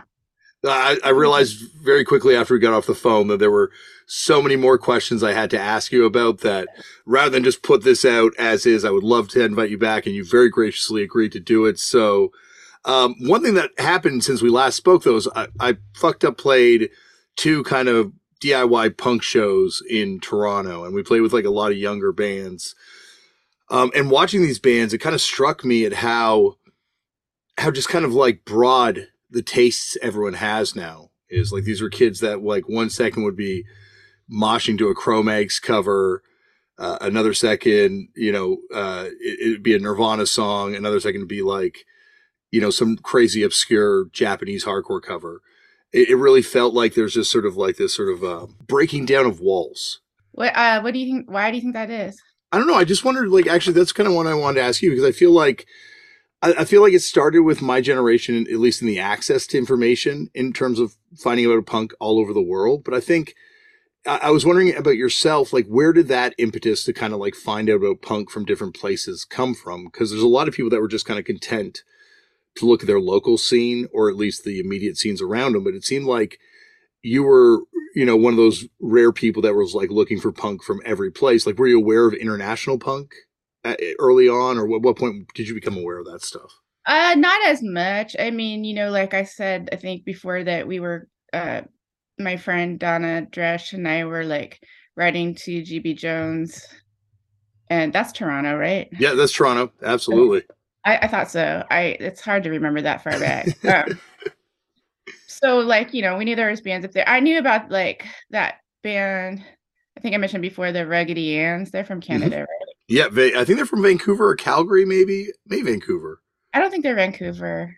It must be Calgary then. I would probably have remembered that. Yeah. Um, but yeah, so some Canadian bands. I don't know. Probably, I think there are some like compilations like that Maximum Rock and Roll put out, and uh, you know, like I knew about Raw Power. I think I saw Raw Power, but like I can't be totally sure because it's one of those like Melvin's shows at Gorilla Gardens where you're like, I I don't know. Like I feel like I went to everyone, but there's no way that I went to everyone because I was I couldn't even drive yet, you know. So it all just was like a blur the calamities I definitely knew about in Shonen Knife, and that was that uh, those bands were from listening to Calvin's radio show. I heard them, and also like K put out the first Shonen Knife tape, right? Beat Happening had gone to Japan, so we knew like a few bands. There's a band called Kaya, I think, from Japan. There was like an all girl kind of hardcore punk band. Yeah, there's like that's a that comes from Japan. Um, or like there's, there's such an incredible history of Japanese punk. Like I, that's one place that I've always been, you know, just amazed at how much stuff I don't know about that came out of from there?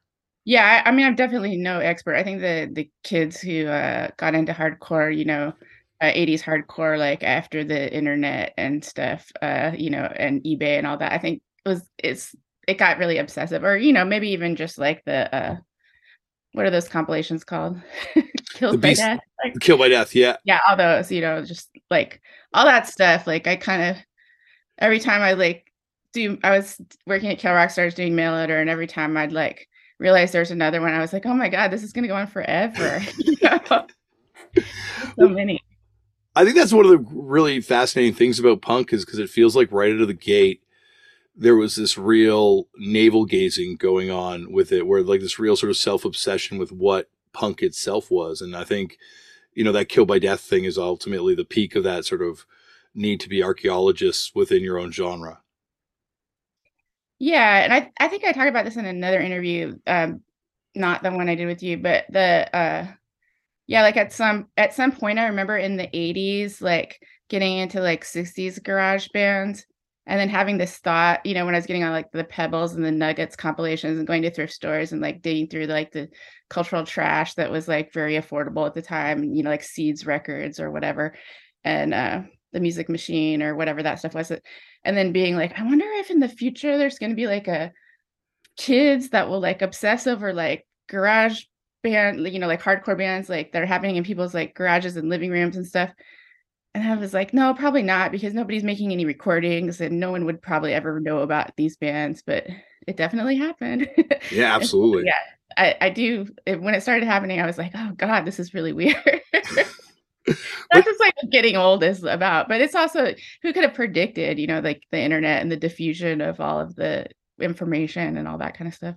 Well i think even more incredible is who would have predicted back then that this stuff would not only be the realm of record collectors but also just the realm of mainstream music history. Like the like the stuff that was coming out of the scene you know stuff you're doing included obviously is is changing like all music history in its way. Like these garage bands on Nuggets and Pebbles, they're just ripples in music, you know. I mean, that's one way of looking at it, but uh yeah, I mean, it, it's really uh, it, like when people ask me about like Riot Grrrl stuff or whatever, like it's very hard for me to even like understand it because I still feel like even just like the relationship between like the band Bikini Kill and then like what is called Riot Grrrl, which now all of that is sort of conflated into one thing, you know but um at one time they were kind of separate. But like uh like it's even hard for me to understand or to talk about like when someone asks me to do an interview about that like it's really hard for me to speak about it. Like i just have to speak to my experience and my experience is so different than what people would think my experience and opinions are. But then I, like i kind of end up like arguing a little bit or you know like being a little like well it wasn't actually really well that's not how we think of it. And then people like but that's how it was. I'm like not really. You know but like like that even that is hard to talk about but then like also like um how that has gone on and continued and then like been filtered through the media and then traveled around the world and everything. Like people like well what about that? I'm like i don't even know about that. You know what i mean? Like i don't i don't know. Like i guess there's today even like Riot Grrrl kind of influence in mexico city and south america and you know in definitely there was in indonesia in like the late 90s early 2000s you know just stuff like that where you're just like I really can't speak to any of that. I have no idea like what that even means really, you know. Well, I was uh, in Japan a couple years ago making this TV show about wrestling and I saw a band in Japan do a Bikini Kill cover. Um, you know, like it is something that yeah, went around the world. You know, and that's punk has always been kind of international, but I think, like you're saying, the reverberations of this thing where it, you know, comes from kind of from your the pages of what you're doing, and and eventually becomes something that the whole world takes hold of. Much in the same way with punk or straight edge, like all these things eventually have very little relationship, or or maybe they do have a relationship to the people that created them. Oh yeah, for sure. Like I mean, I think the most similar thing is probably like straight edge or emo or something because it's like it's still punk, but it's like you know within punk, it's like another s- sort of like a subculture or whatever. And yeah, for sure. Like, I mean, I'm sure like everyone knows like if you talk to Ian MacKaye, like he's not, he doesn't have, you know, he doesn't have the same perspective that like a teenager would have on straight edge. But you're Ian MacKaye, like you know that kind of thing. Well, and I think that's the other thing that happens in punk is you eventually just put these people up on pedestals. You know, these people become deified in a way because they are providing you with a moral code or a way of understanding the world in the way religion has for other people and other yeah places. so you have that kind of orthodoxy element to it and you have that kind of like you know like if you're it's kind of like for Riot Grrrl in particular i think it was kind of a problem in a way because like kathleen is so incredibly charismatic and she's such a powerful performer you know, and she's kind of a natural communicator.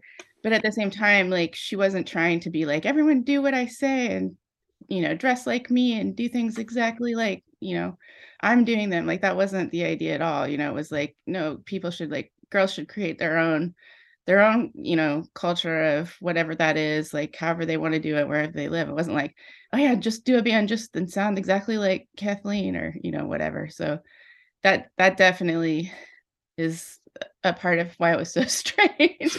like, you know, and then of course she became like such a huge um well-known uh, you know feminist artist like to go on to do all the other stuff you know? Well i think yourself too right? Like people take things that you said and things that you wrote and it's you know stuff that you're writing as as like a teenager in some cases and it's and people take it like uh, gospel but fortunately it's nothing that i don't think you have to regret but it, i it mean is... i really honestly try not to think about it too hard. Like, it, that's one thing that like really is true is like what people okay so now like i mean i'm 53 years old so you know you're an adult we're adults and we're still doing this punk thing like you know one of the the framing devices for talking about stuff like Riot Grrrl is like you have to understand like these are very young people. Like you know like this was youth culture. And you know in talking to you about this stuff it was interesting because i think like you know obviously like my parents lived through like the birth of rock and roll then like that whole sonics you know northwest garage scene then you know uh, the hippie thing, right? Rock festivals and all that kind of stuff. Mm-hmm. And then mm-hmm. we did back to the land thing and then punk. And they were still like, you know, barely 30, right? You know, and all that stuff happened in their life. And so then like I'm a teenager and I started experiencing like hardcore punk.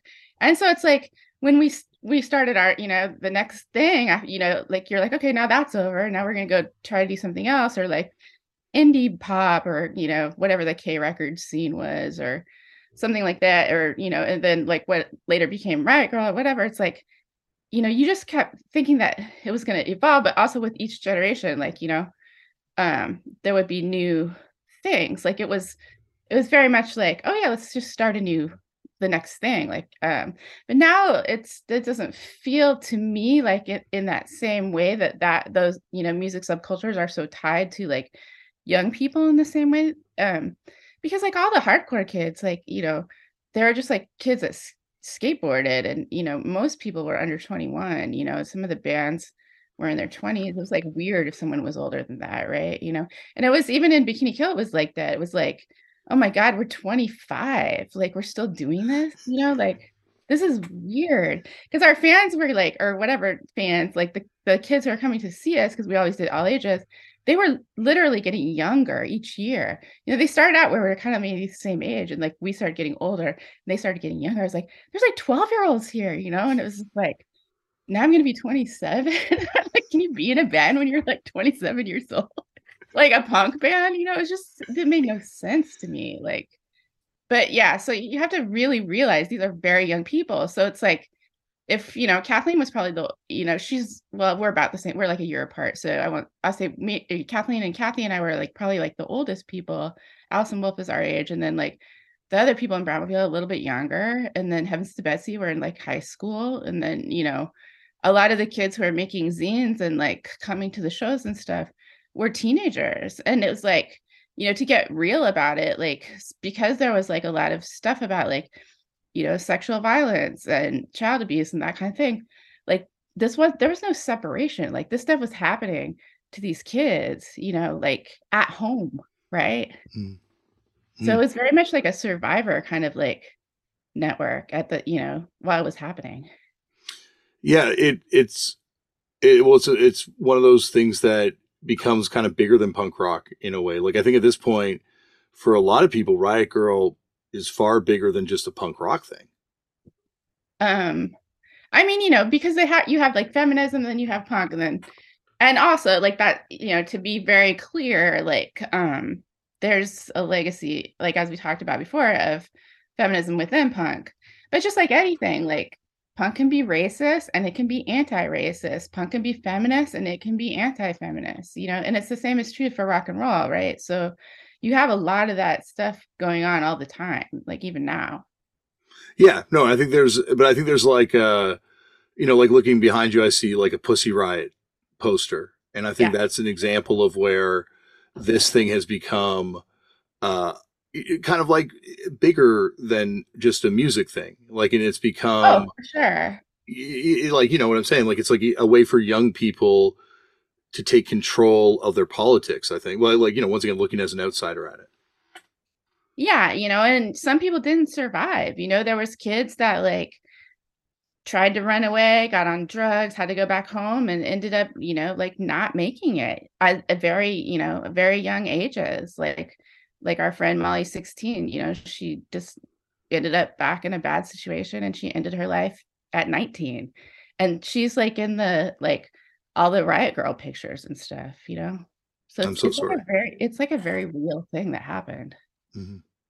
Um, not to shift gears too harshly, but this, you were talking about earlier how it's part of a continuum of punk rock. And a couple years ago, I bought Carolyn from Fifth Columns, like I'm sure just the remnants of her zine collection uh, oh, nice. from through a record store, and it was amazing finding like letters from Allison tucked into copies of you know fanzines and some of your fanzines and finding letters from Kathleen kind of scrawled on the cover of Girl Germs and stuff. Like it just felt like it, it, felt like there was sort of this continuation of this work that had been done prior to, but also, eh, you know, once again through you know the band being so great or or just circumstance or a combination obviously of everything it was brought to like a much larger audience um yeah and and that brings up this whole idea too of like when you put yourself back in that mindset like and you talk about the fanzine network that uh, we were a part of. Like there was that whole queer zine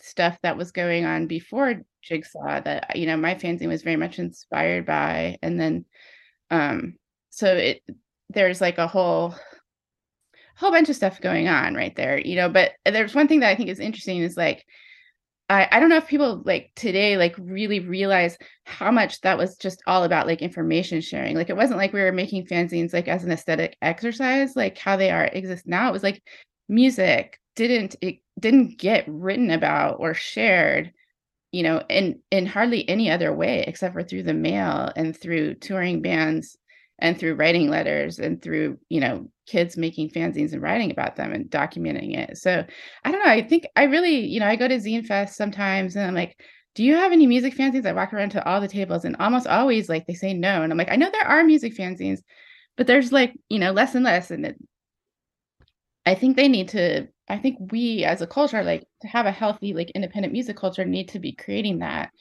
Um because you know the internet is uh, is like great but like in in a lot of ways but there's like still it's such a corporate dominated um regime, you know, like especially with social media.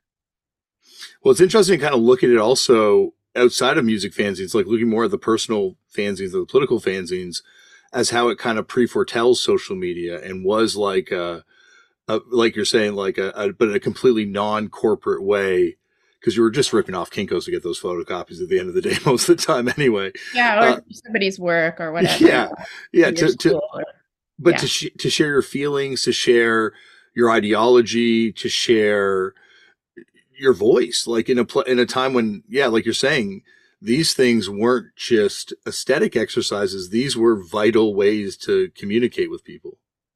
Yeah, and and it was really hard to find out about like part of what we were trying to do with Bikini Kill is like it was really hard to find out about not just like current bands with girls and women in them, but like like I didn't know, like maybe I mentioned this before, I can't remember, but like I didn't know that X-Ray Spex existed until I was like 20 years old. And like to me that's just like baffling now because like as I said, I like I knew about the Sex Pistols as a child and like my parents had all these records and I read stuff obsessively and you know, I was went had been worked at a radio sh- station and like somehow like I think it was when I moved to Eugene when I was like 18, Calvin gave me some records and I was like, what the hell is this one? And he's like, oh, X-Ray Spex, you never you don't know about this one? It must have got stolen at KAOS or something. And I was like, and it, you know, it just like blew my mind. I'm like, this, and then the, the, fact that I didn't know about it, I was like, like, how is this kept a secret? And so I, I would just like, I would just write write people letters I'm like, do you know about this record? I will tape it for you, you know, like that kind of thing. Like, and that's sort of like what we did with each other and with our friends, like at first. And that was sort of what my fanzine was about. Like, it was only for like a few people, like, so I could have something to send in the mail and like, you know, like since I'm a writer, like I, I can like write like a whole fanzine like in a letter and I'd be like, well, it maybe be better if I just put it in the fanzine then I could don't have to write the same letter over and over and over again to all these different people or whatever. But um, you know, I might make like 25 copies and that would be it. Well, two bands I did definitely want to talk to you about that I didn't really get a chance to last time were Bam Bam and the Fastbacks, two incredibly important bands featuring women that seem to just be less with the fastbacks, more with Bam Bam, but just kind of like local legends for the most part.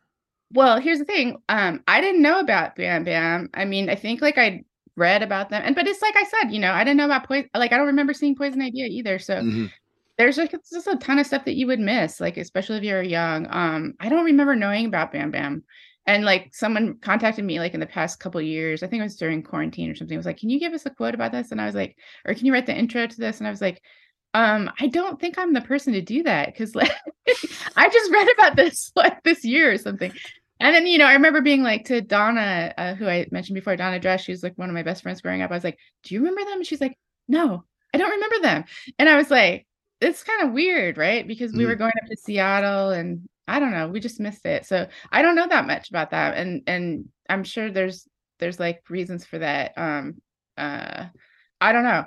Like part part of it could be racism, right? Like of people not including um them in this like kind of punk realm or whatever um in their minds. You know, kind of how like if there's a girl in a band, it almost becomes like less likely to be called a hardcore band or something. You know, like maybe like that just wasn't punk in some people's like white people's minds. Like I don't know. I'm just I'm just guessing. So I don't know. But um the fastbacks definitely I did I I think that was one of the first bands I saw that had uh, women in it, and I saw them very yeah yeah when I was like 14. Um, so I did know about that band. Um, there's what? a lot of other bands that from Seattle that I try to remember the, the names of that had women in them that used to play the Tropicana. I'm not thinking of it right now though. Well, believe me, I will. I'm sure we'll it'll be jogged at some point in the conversation. But yeah. just going back to Bam Bam for a second, it's interesting because it's a band that, yeah, like once again, I would have been, you know, now hearing the single, I'm like, I can't believe I didn't know about this thing. And it wasn't, you know, especially in the Kill by Death era, especially in the, the grunge freak out, everyone's a record collector era. I'm surprised it didn't become much more of a talked about single. Yeah, and I don't have it either. So I, I mean, I don't know. I I'll have to seek that out and I remember I, like I, I read an article about it and I, I immediately like tried to text a bunch of people. I was like, "Do you know about this band? Like, is this real? like, how could we have missed this?" Well, and um, there's a, there's a story that Kurt Cobain roadied for him too. I don't think that's true. I okay. mean, I I, yeah. I, don't think that's true. Yeah, I, I imagine there's like a lot of legend that gets thrown on top of things when things get discovered as well. I mean, he didn't even he like went to he told me he went to one Tropicana show. I didn't remember, I don't remember him from then and like he's telling me he went he got like got a ride with the melvins or something to go see black flag and he got super wasted and passed out and missed black flag and then they just like made fun of him the whole you know rest of his life basically he's like i missed that whole scene But, you know, like Auburn's an hour away, you know, and it's it's hard to get it's hard to get around when you're a kid. Absolutely. And that's the thing until you're in the Pacific Northwest, I think like well, certainly speaking as myself as a music fan, you think all these things are happening on top of each other. Even within Seattle, Seattle's a big city itself, and there were, you know, from now reading a lot more history of it, like understanding there's different regions of the city and different sounds attached to different regions of the city. Yeah, and I don't I actually also like, you know, maybe this is part of the Bam Bam thing. Maybe like that was going on during the Tropicana because until the Tropicana closed, I wasn't going to Seattle that much, you know. Because mm-hmm. we had too many shows here and it was hard to get rides up there. Was were you at that show when Guns N' Roses played and I think the Fastbacks played too? I don't know. Like I asked Buzz about that recently. I was like, "What do you remember at that night?" Like cuz I feel like I was at the show that you played and then I remember someone telling me that, you know, that Guns N' Roses thing happened the same night and in my mind i feel like i was there but then i was like i don't know it's just like uh there's this one time like that the dicks played at the 56th street house in, in tacoma and you know for a long time i was like i think i was at that show and i was like i think that was at the show where my like, we had this horrible thing happen where like my friend um she didn't overdose but she she got into some something and she was very self-destructive and we ended up having there was some kind of emergency and i was like i think that's why i don't really remember the dicks because I think that was the night this other fucked up thing happened. But you know, when you're a kid, like that's that uh, when you're going to a show and like like Black Flag or something, you know, like I remember my friend cut her face open and she should have gone to the hospital, but she was like, "No, man, I'm gonna like slam dance the Black Flag or whatever," you know. And if if I go to the hospital, my parents will know that like I'm not spending the night at your house and all this stuff. And I'm like, what are you gonna tell them? She's like, I'm gonna tell them that I like fell like I we were skating and like I I fell on a mailbox. And I'm like, oh my god, to the hospital. but you know, like stuff like that. Like you would get into these trouble kind of situations, and I don't know. So I don't think I saw the dicks, and I I don't know if I was there the night that Guns N' Roses played. It's like too long ago too. You know what I mean? yeah, and it's and there's I guess it speaks to how much stuff is happening too, and how much yeah. music you're taking in. Yeah, I remember like Dylan, you know, from Earth and Slim, who, who started Kill Rock Stars. They were in a band called like Eights and Aces, and um, uh, Donna was in this band Danger Mouse, and um, so Danger Mouse played with Eights and Aces or something, and then we met them at Gorilla Gardens, and they would tell us about stuff. So maybe they just told us about that. But I do remember when Guns N' Roses played, like a bunch of people from this one punk house here, like it. They played, uh, maybe it was like '86 or '87. They played, you know, like they were they were already on the radio and stuff. Like they played a big show, and I was like, "We're going to see that band, like we saw it, you know, Gorilla Gardens or whatever." And I was like, "What? What are you talking about?" Did uh, did any did any of the like Fartz or like 10 minute warning ever play Olympia or did you ever see those bands? Not that I not that I I don't know. They might have played here that I remember that like I don't know if you know who the rejectors are. I think I might have mentioned Absolutely. Them. Split with the accused.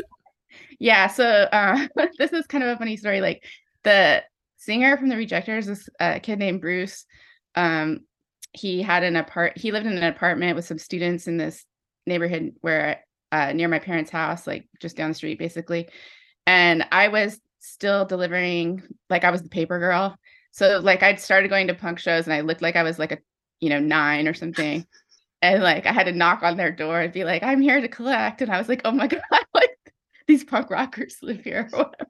And I was just like, I found out he was in the rejectors, and I was just like so embarrassed. And also, they would never pay their bill, and I would just be like, "I'm sorry, but you like owe me eight dollars." I was always just like, and then he was like, I'm sorry, it's my roommate, it's not me. And I I didn't subscribe. We need to cancel this or whatever. And I'm just like, okay, but somebody needs to pay the eight dollars because I've already paid it. Eight dollars is a lot of money. so that was like this awkward thing about me and that singer from the rejectors. And then finally I got to see his band play and um it made it a little bit more, more normal. But he yeah, he like works at the library. I used to work at the library, so like I still know that guy.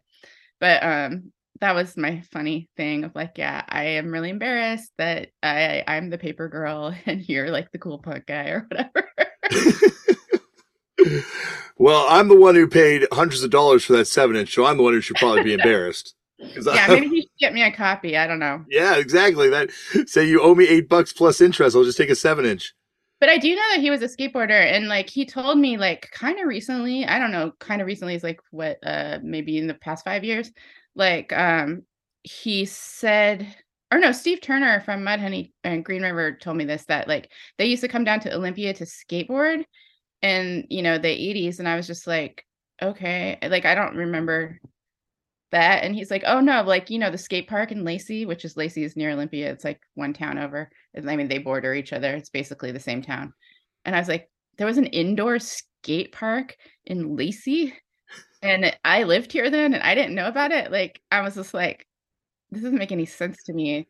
And he was like oh yeah everyone used to go to there all the time. This is the only indoor skate park in the pacific northwest. So i asked bruce like when i was at the library one time i was like do you used to go to this place? And he's like, oh yeah, oh yeah, definitely. That's like the first time I ever used to come. I came to Olympia. It was like everyone went there, and I was like, so I guess like that was maybe one way how kids from Seattle and different areas uh, around the Northwest knew about the you know shows in Olympia, and I was completely oblivious about that too. And we like drove out there, and I was like, this is just like you know a a strip mall basically it's fascinating too how like at that point because there is no centralized hub for information uh, you could you could miss something like that because it's completely plausible. You could completely miss bands happening or whole buildings that have skate parks in them just because if you didn't know the right kid that was there you weren't going to find out about it. Yeah and there was a ramp in um called the lacey ramp and like my friend chris barwick's parents' backyard. And so I thought everyone was talking about that. And they were like, oh no, not that like crummy like quarter pipe or whatever, like actually a skate park. And I was just like, I don't know. And then like, yeah, so you know, there there was a skate a skate ramp in Olympia. It was a really crappy quarter pipe and then a half pipe and you know, it was only there was only one and it was outside and like they didn't really want you to skate on it. I don't know. Like I didn't I never really got too into into that aspect of skating cuz I just would use my skateboard to like hang out or like get from show show to the bus or you know whatever. I mean I would skate but like not like doing not how like not how skateboarding culture is now where it's like completely based around tricks or whatever and definitely don't didn't learn any vertical skills or whatever. But yeah, that's another thing is like skating there weren't skate parks around here. I mean, I guess mm-hmm. there was, but it, yeah, the larger point is like it's hard to it was hard to find out about. We spent a lot of time in the parking garage skating because it was raining out. It's interesting with skateboarding too because like you can kind of track the commercialization of it from just people throwing roller skates onto the bottom of boards to the sort of rise of this industry, but it's it's interesting now how it's obviously still a huge part of punk rock, but at one point it, it, was punk rock in and of itself. It feels like, and, and, skateboarders who have been on the show said that as well. So I'm not just talking from yeah. a fat kid that didn't skateboard position. And you know, like one of the things that we would do when we were kids is like try, like in our neighborhood when, before we knew about really like punk or whatever, like if we saw someone with a skateboard that moved into our neighborhood, we're like, that person's from California. They probably know who Black Flag is. And it was always true. You know, it's just like they wore vans and they had like, like, you know, and they wouldn't even they wouldn't even be punk. They would just be like some Jeff Spicoli dudes or something, you know, like Fast Times guys. But like they would um they would always know about punk. And and so yeah, I think that that that's my experience is is this is that that's true. Like skateboarding and punk were like very um in sync. It, it's it's funny when you look at California. It's almost like the birth of punk as a soundtrack and less of punk of as, as a lifestyle. Like obviously it was a lifestyle to a lot of people there, but it's also the birthplace of punk being the soundtrack to skateboarding or surfing or just being a young person at a certain point in the 90s. Um yeah, I mean and, and this was the 80s so you know it was like definitely youth culture. It was you know it was kids. Mm-hmm. Mm-hmm. But but even then like you're saying like there were people that saw Black Flag that went to Black Flag shows that might have even been quote unquote hardcore kids that had no relationship to punk or no relationship to the ideology. It was just part of the soundtrack to their youth. Oh yeah, for sure, for sure, yeah. Um, w- with the fastbacks, did they come to Olympia or where did you see them? Uh, was it in Seattle? Um, no, I saw them in Olympia. They played. Uh, they played at the um the Tropicana, really with the Melvins, one of the first Melvins shows, I think. And then we had the record at KAOS, the EP. and I, I remember talking to them too um, at that show, which is you know just so cool. You could just be like a little kid, and the band got done playing, and you could just go up and say, "Hey, this is I like your band. Like, where are you from?" You know, and they would just talk to you. Like that was just really neat. It's also funny how, like you were saying earlier, like here we are, no longer youth, still talking about this stuff, and you look at the fastbacks, like there's this idea of being a lifer in this thing and how punk is like this infection you pick up as a young person that will just stay with you and will like Kent McClard said it in that abolition essay will fuck up your life. I mean, sure, there's that side of it too. I mean, it, it I mean, just like, you know, there's pros and cons. Like it it has destroyed certain people and it's saved people's lives, you know. There's like I, the positive and the negative, like the nihilism and then the, you know, the the thing that gives your life meaning. And sometimes it's the nihilism that like gets you through. it, it also feels like it's like uh coming out of the matrix. Like it's you know, like you step out of it and all the things that people chase in society that are cool are uncool. And all the things that most people think are are not cool, like obscure music and dressing shitty and all this kind of stuff become cool. It it very much flips it on its head a little bit. Yeah, I can see that. And, and, and you carry that with the rest for the rest of your life. Like anytime I try and fit in a social situation, I'm like constantly looking at it through this sort of like weird post bikini kill, post minor threat, post you know, like uh I don't know, Jello Biafra crystal, you know, where I have to like it all gets fractured and it doesn't look right. Right. yeah i don't know i mean i'm sure like someone could write a great movie a, a punk matrix maybe it's already been done yeah i don't know if we need i don't know if we need that i think we, I think we could probably cast it in our heads right now and do a better job than, than the actual like, film would do. Yeah, like the actual like time traveling aspect of it, or you know, like going through portals or whatever. I think that's very real. Like it's it's very strange. Mm-hmm. How did the uh, working with Joan Jett come about? Um, the way I remember it is that we were in like at the this group house in DC called Pirate House that like Guy and Brendan lived at and Ian Svenonius. And I don't know, it was like me and someone from my band. I'm not sure who. And someone like knocked on the door of one of the rooms, like, we're gonna go see Joan Jett. Do you guys want to come? and like i don't know why but i was like no i'm not to go but um here and then they were trying to talk me into going and i was like I'd never seen her before. I for some reason didn't want to go. So they're like, "Oh, come on, come with us. She's great live." And I was just like, "It's okay." And I was like, "But wait," or someone was like, "Well, give her find a bikini kill tape and we'll try to give it to her." And I was like, "Okay, well, hang on." And then so I wrote like I like was like I should put like contact information on it. So I just like wrote for a good time, call Kathleen. And I was like, give this to Joan. and I didn't even remember it, right? So then I didn't tell Kathleen that. And then um at the time, you know, Joan is from um Rockville, Maryland, I think originally, which is near DC. And so she had, was already friends with the Fugazi guys and stuff. And then, you know, they were hanging out at the show. She was, I know she was a Lungfish fan too. Um, you know, probably because they're from Baltimore or whatever. But anyway, so uh fast forward, I don't know how long how much time went by, but like we are at a different punk house in DC. This is when we lived there, so it was 92. And then um we we're sitting on the porch of this house called the Embassy, and we we're doing an interview for like I don't know, it was like NPR or something. It was like a hard interview, and like somebody was had microphones out and blah blah blah. And then someone came out and they were like, Kathleen, you have a phone call, and she's like, Hey, I'm doing an interview, and they're like, It's Joan Jett, and she's like, Yeah, right. and then I think she tells the story like from her point of view, like in the movie about Joan Jett or whatever. But like it really was, you know, she called her on the phone, and then I was like, we really should ask her to record us because she, you know, she recorded the Germs record.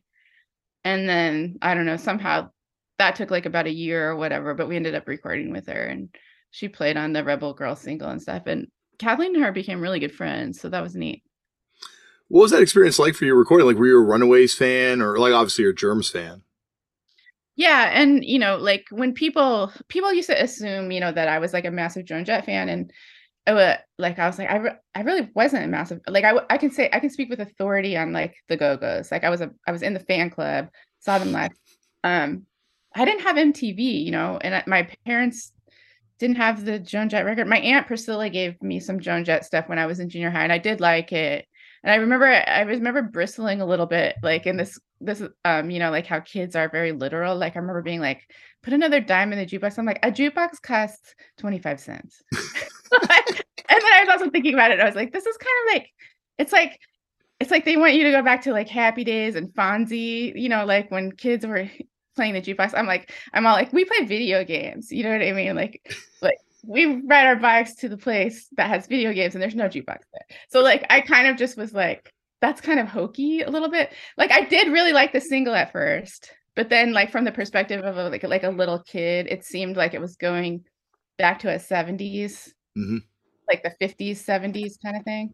Yeah. Uh, but you know, I at the same time I did respond to it as a little kid. Like I remember roller skating around and liking stuff, but I don't know that much about I I didn't consider myself like a massive fan or anything, but um, I've seen her play live. I mean, I, like it's funny because like I played live on a stage with her before I'd ever seen her play live, but I've seen her play live recently, like 2018 or something. She's incredible. Like you know, she's she's magnetic. She's incredible. I mean, I I I feel bad that I ever kind of like try to say that I wasn't a fan because of course, like I, she's great.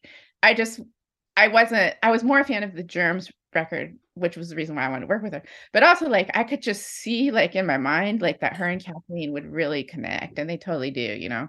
And and Kathleen's um, always talking about like how she's got one of the best um, voices in the you know ever of all time, and she's it's really true. Like her her singing voice is incredible. Then Runaways, is like I um I think like I I I do love them. I heard them only like in the early 90s. So I think I would say that they were definitely influenced on Bikini Kill because we were listening to it at the time when the band started.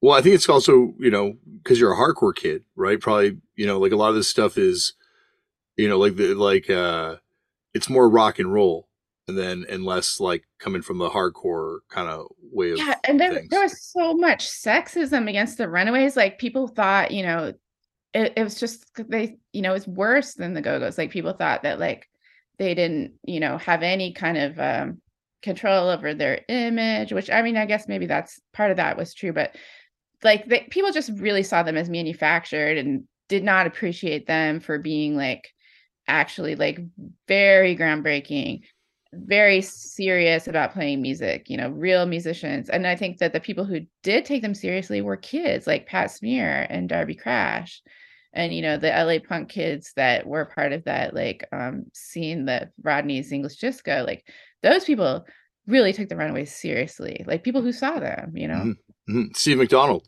and and yeah, Jeff for sure yeah yeah the the uh well and they also like not to undercut anything the Go-Go's had to overcome or went through but they also had like by all accounts a legit predator managing them at the time yeah, too. So for it, sure, and that had to be very tra- traumatizing, and plus they had to deal with a lot of homophobia. You mm, know. Mm-hmm, mm-hmm. Um, I guess the other thing I wanted to ask you about was you mentioned seven seconds last time, and then being a, a, a big kind of influence on you at a certain point. When was the first time you saw Seven Seconds? Do you remember, or like some of the times you saw them at least? Um, I saw them twice. So I saw them at Gorilla Gardens. Um, I'm trying to think, 84, 85 um I heard them on Calvin's radio show, and one of the first conversations we had was about seven seconds, and he put them on a tape for me.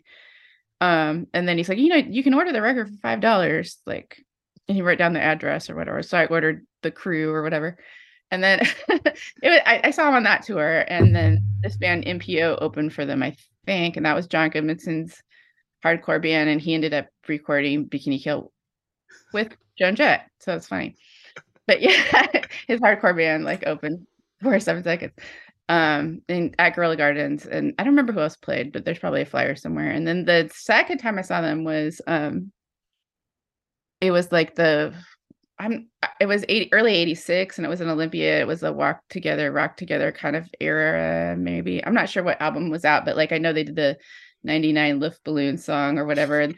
They they seemed like a completely different band. And um, me and my friends like uh, that show was really wild because it was Danger Mouse, Melvins, Unseen Force, the Yobs, and Seven Seconds, and it's very memorable because it was at this um, the Olympia Community Center, which has since been torn down, but I think it was the only show that was ever there.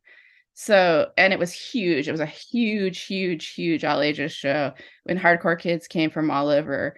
And it just seemed really out of control, you know, like completely insane and very fun and super positive because by that time, like Seattle had banned all ages shows.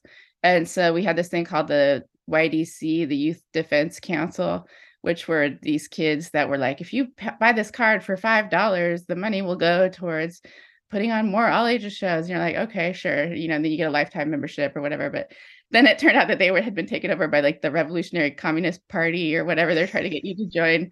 So it was just a little bit confusing, but I joined the YDC and then we started something in Olympia called Youth for Direct Action, which is a little more anarchist, YDA. but anyways, that's another story. But um the thing that's really memorable about that seven seconds show though, or a couple things is like that was when um I first remember seeing the Melvins play "I Flies," "Eyes Fly." How do you say that? The name of the song? I the really slow song. Yeah. Um. Melvins Gluey Porch Treatments. Yeah. Yeah. What is it? I fly. Eyes flies. I I, I can never remember if it's "Eyes Flies" or "Eyes Flies." You, well, "I Flies." I don't know. You know that yeah. song. Yeah. Anyway, that like, song. Yeah. So they're gonna open for seven seconds. So their idea is they're gonna play the slowest song of all time to all these like kids who just want to hear like fast music. And obviously like 7 seconds are at that time just doing like melodic pop that's not even fast. So like, you know, the kids with the mohawks and everything, there was a lot of like expectation of like we want it to be just like one, two, three, four, one, two, three, four, you know, like that kind of music. And it wasn't at all. So I thought that was kind of funny. Like the Melvins came out and they played like like that Judas Priest song, uh, Loaded, right? and then they went into Eyes Flies. And I remember this because there's a tape of the show.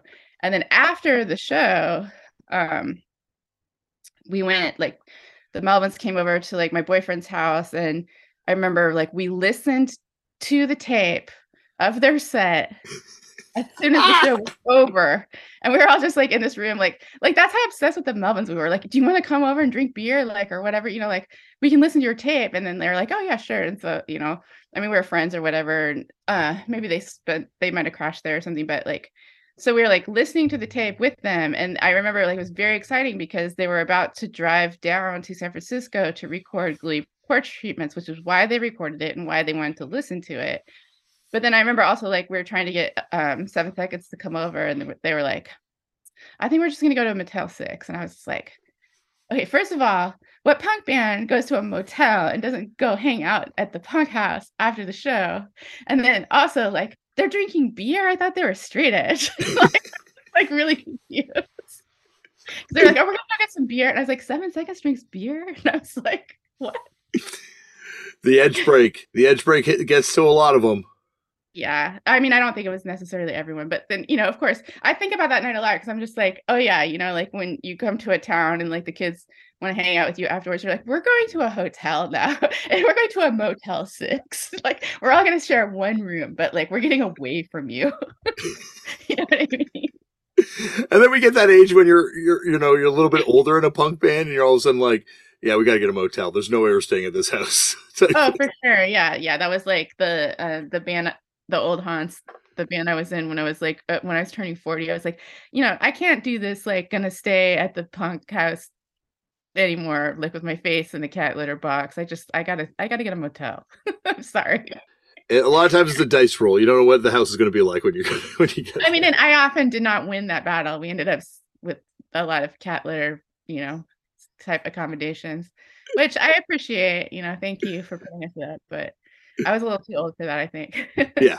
Yeah, it's a, it's a young person's game that side of the uh, the punk rock uh, socializing post show type yeah. thing. But it's it's interesting to kind of think of like what you're describing, where there is that kind of turning point, you know, where where people begin looking other places for for the sounds. You know, like people don't necessarily want necessarily just fast hardcore anymore, and don't necessarily want even the old bands anymore. And there's sort of like this turn towards new bands like the Melvins or you know the other bands that yeah. would kind of like make up the next wave Yeah, well, I mean, the Melvins were around during the fast time of hardcore too, and but you know, the, and then like we said before, like those hardcore bands were still, you know, the dehumanizers were still playing all the time.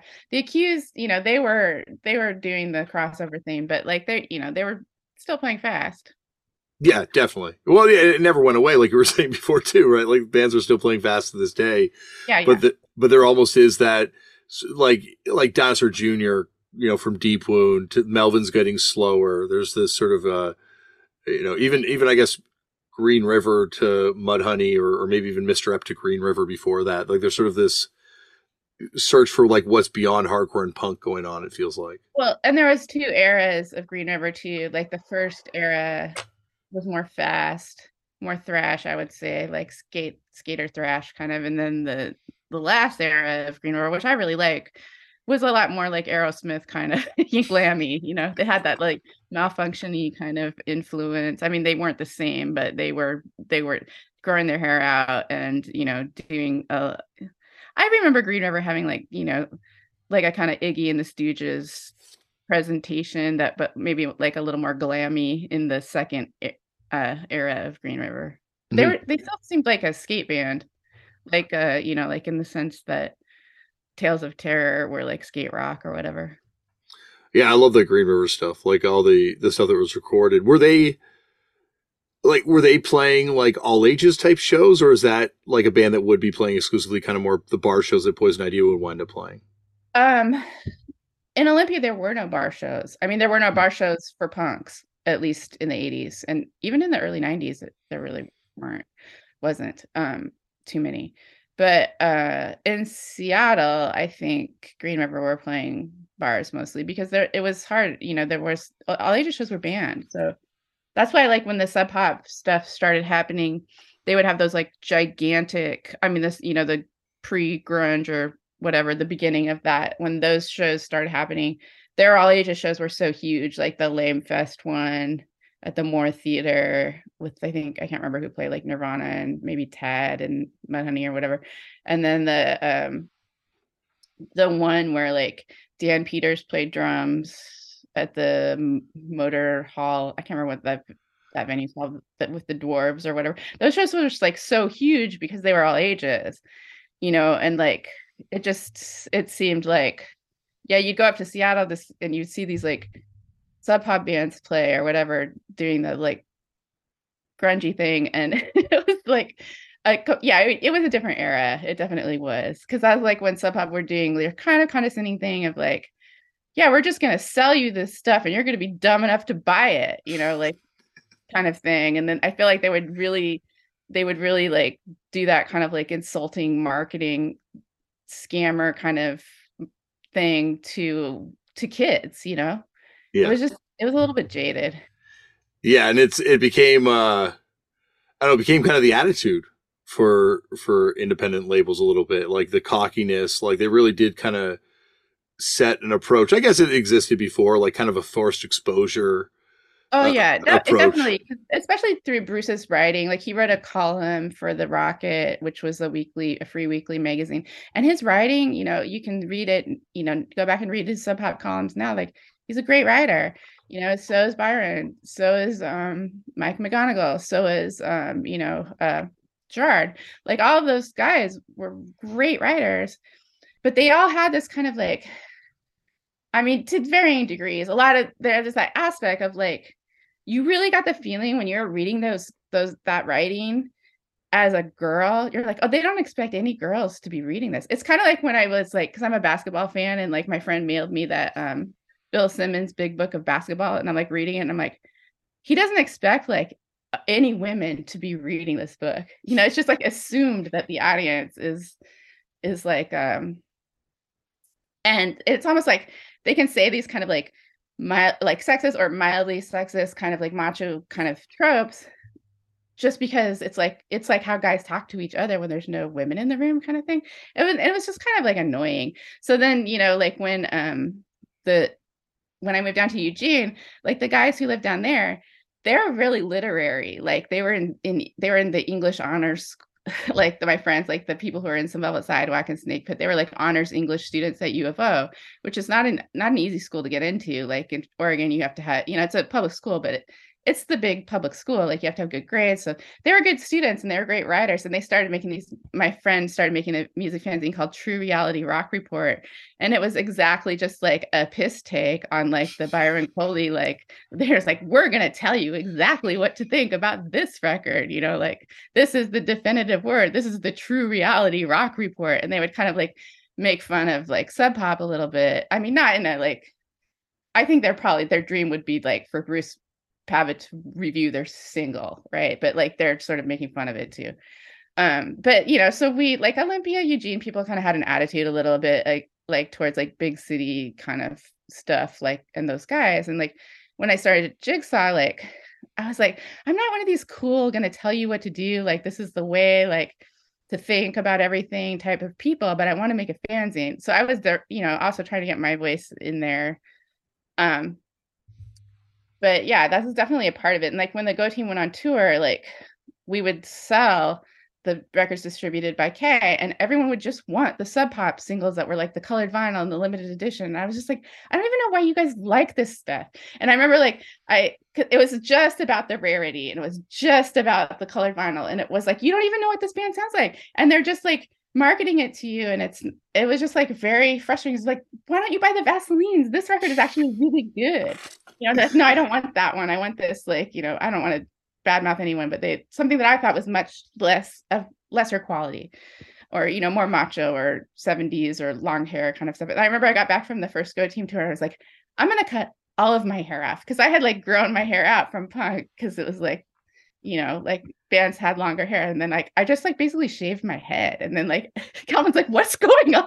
I was like, um, yeah, I'm not into sub pop. And like he was like, what do you have against Bruce? And I was just like, it's not the sound of the revolution. I was just like basically like, you know, like I'd met like the guys who were gonna go on to start like Nation of Ulysses or whatever. And I was like, I'm with these guys, you know, like we're gonna start a new thing like that's not about like the 70s or like doing drugs or telling people that they're stupid or you know whatever. I don't know. So it was definitely like the 90s were about to start and it kind of seemed like i could see the future you know like and at the same time like i was i i loved nirvana and you know of course like i adored kurt and like i i his songwriting you know, to this day, it's like, of course, it's unquestionably great or whatever. And I don't lump him in with all that stuff. But like at the same time, like it seemed a little bit like aesthetically things were going backwards to like the 70s or something, you know. Hmm. Um, I like I don't I don't think I don't include him in that because he was very progressive, you know.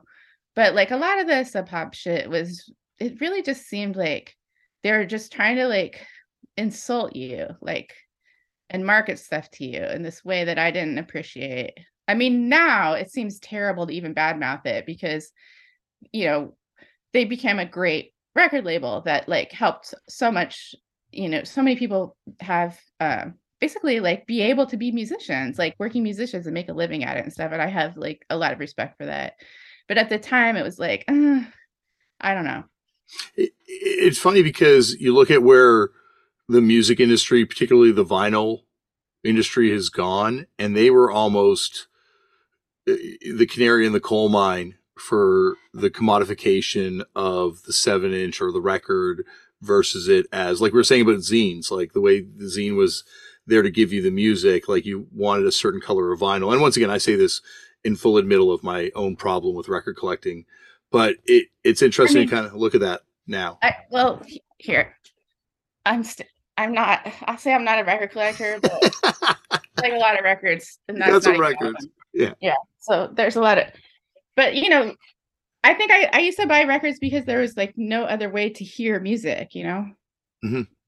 I think for me, it's it's a it's a way to touch. Like when I pay a lot of money for a, a record, it's like I'm buying the Rejector seven inch, and there's sort of this idea that these guys had folded this seven inch, or there's almost like touching history through handling yeah. the artifact type thing. I would love to have all that shit, but I don't, you know. And it then and by the time I started like being like, oh yeah, like I don't like I I bought like a lot of English punk stuff in the 90s over in England, you know, like Buzzcock singles or The Fall or, you know, uh, the Rough Trade stuff. Like I have those things.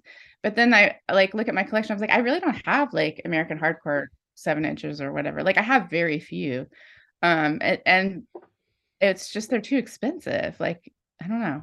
Right. Mm-hmm. Even even like in the 90s, they were too expensive for me. Like given that you've kind of rejected, you know, where for lack of a better term, grunge, you know, or the sub pop at that point where sub pop was this early on. What did you think on sort of the next mutation of this thing when you had bands that were completely disconnected from punk kind of being lumped into this thing? And you're, you know, obviously your, your thing is completely different, but you are watching this thing kind of unfold. What were your thoughts as grunge becomes this phenomenon? Oh, you mean like after like Nirvana hit top 40 and all that? Yeah, and like, you know, the rise of Pearl Jam and Sam, like obviously Soundgarden's part of it, but I mean like uh, there, there are other bands that aren't necessarily part of this thing. And I, and obviously Pearl Jam coming out of Green River is part of it too, but I mean like when the sound stopped being even just punk throwing back to the 70s, it started becoming more just 70s rock for like I mean, it just it, like uh, to be honest, like I didn't really pay attention to pop culture like obviously this is all pop culture but like mainstream pop culture like i did pay attention to it eh, when i was in middle school like i paid attention to the charts and stuff like that. We i didn't ever i never had mtv ever like until maybe 96 or something. So you know i was kind of not in the awareness of I think I felt I feel like one apartment I lived in in like 96 had MTV because I remember watching it then. But and I remember watching it the summer of 85 when I was babysitting one summer. My knowledge of like what's popular is always just either non-existent or very um unless I was super focused on it like I was in middle school, but like I didn't really know. Um so yeah, there's you know people talk to me about the 90s.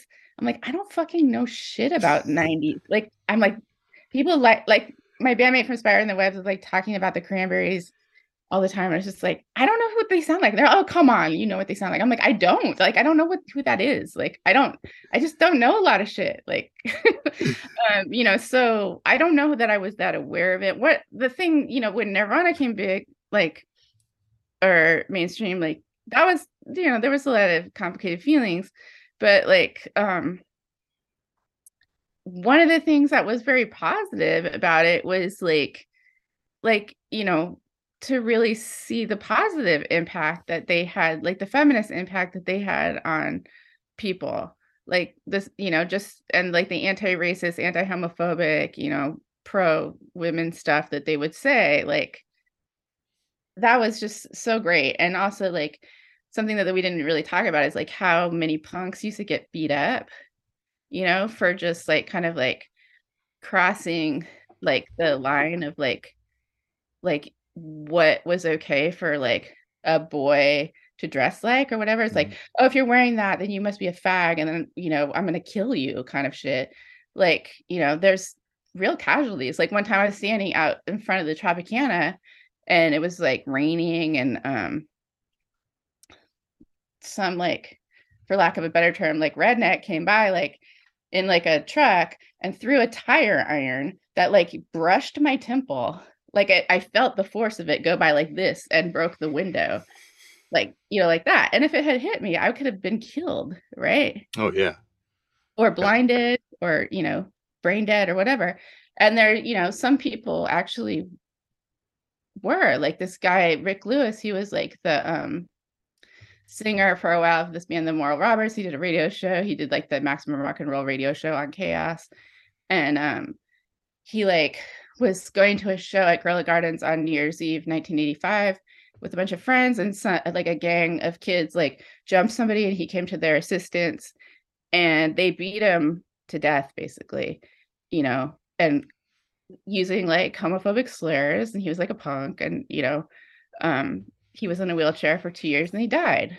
Like shit like that happened. So like when Nirvana like was, you know, becoming big, like and that they were having like a positive impact on culture to my to in my view like people became more tolerant you know it, like even here like it would be like i remember like punk like if you look like punk like you go to the store and like people be really rude to you and like um Justin from Unwound and me like made up this song that was um it was a really goofy song, but we like made it up one time that was like um said like thank you nirvana for buying us beer. Thank you nirvana for letting us practice here. And we sang it like in this really like thank you nirvana for buying us beer. Thank you for nirvana for letting us practice here.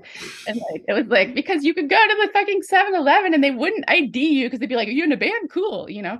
And then like they wouldn't call the like the cops would come and they'd be like are you kids in a band oh great is the sound you know like do you know kurt cobain or whatever and like they wouldn't give you a ticket you know like just shit like that like it changed like i mean this is olympia right so like it really changed and everybody here has like a fucking kurt cobain story is like oh kurt cobain's uncle blah blah blah blah blah and you know half of that shit is not true like i don't even bother to tell people anything like i'm just like whatever you know yeah. I mean? yeah well it, I, I do think that they had a largely positive impact oh absolutely like like you were saying last time we talked about that Sex Pistols thing that may or may not have been on 60 Minutes, like you need these massive cultural moments to get the next generation of kids that are going to be the DIY scene on board. And I think you're seeing it now with Turnstile and the kind of the explosion in popularity of that band where hopefully this replenishes the scene, you know, and like the, the, the 12 and 13 year olds and 11 year olds that got into punk because of Nirvana are the, 21 year old kids running the DIY spaces in their local town and, and getting bands to play and, and doing food not bombs. Like it, like every band that comes on the show, like it's amazing. They're a band that, you know, Fat Mike from NOFX said they're the reason he was able to kind of continue to do this thing as a living. And just, it was a, a cultural shift that changed music forever.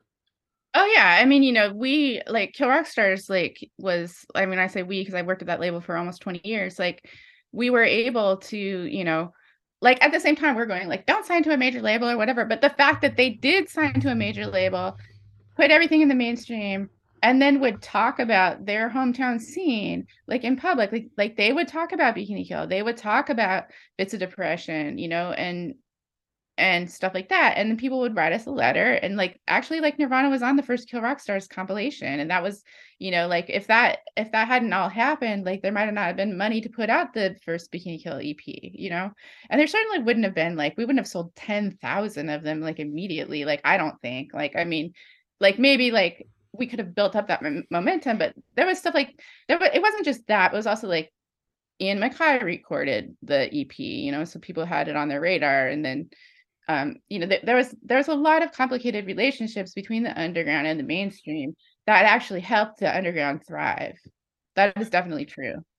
Well, it's interesting because I think you know you in Bikini Kill exist almost on both sides of this Nirvana explosion that's happening. At like one time, like you're saying, like you know it helped you, but I think at the same time you're also part of this DIY hardcore thing that also was so big and your band is so important to that it's almost like I'm, I'm just fascinated by your perspective because you you are seeing it from both sides of this thing at the same time.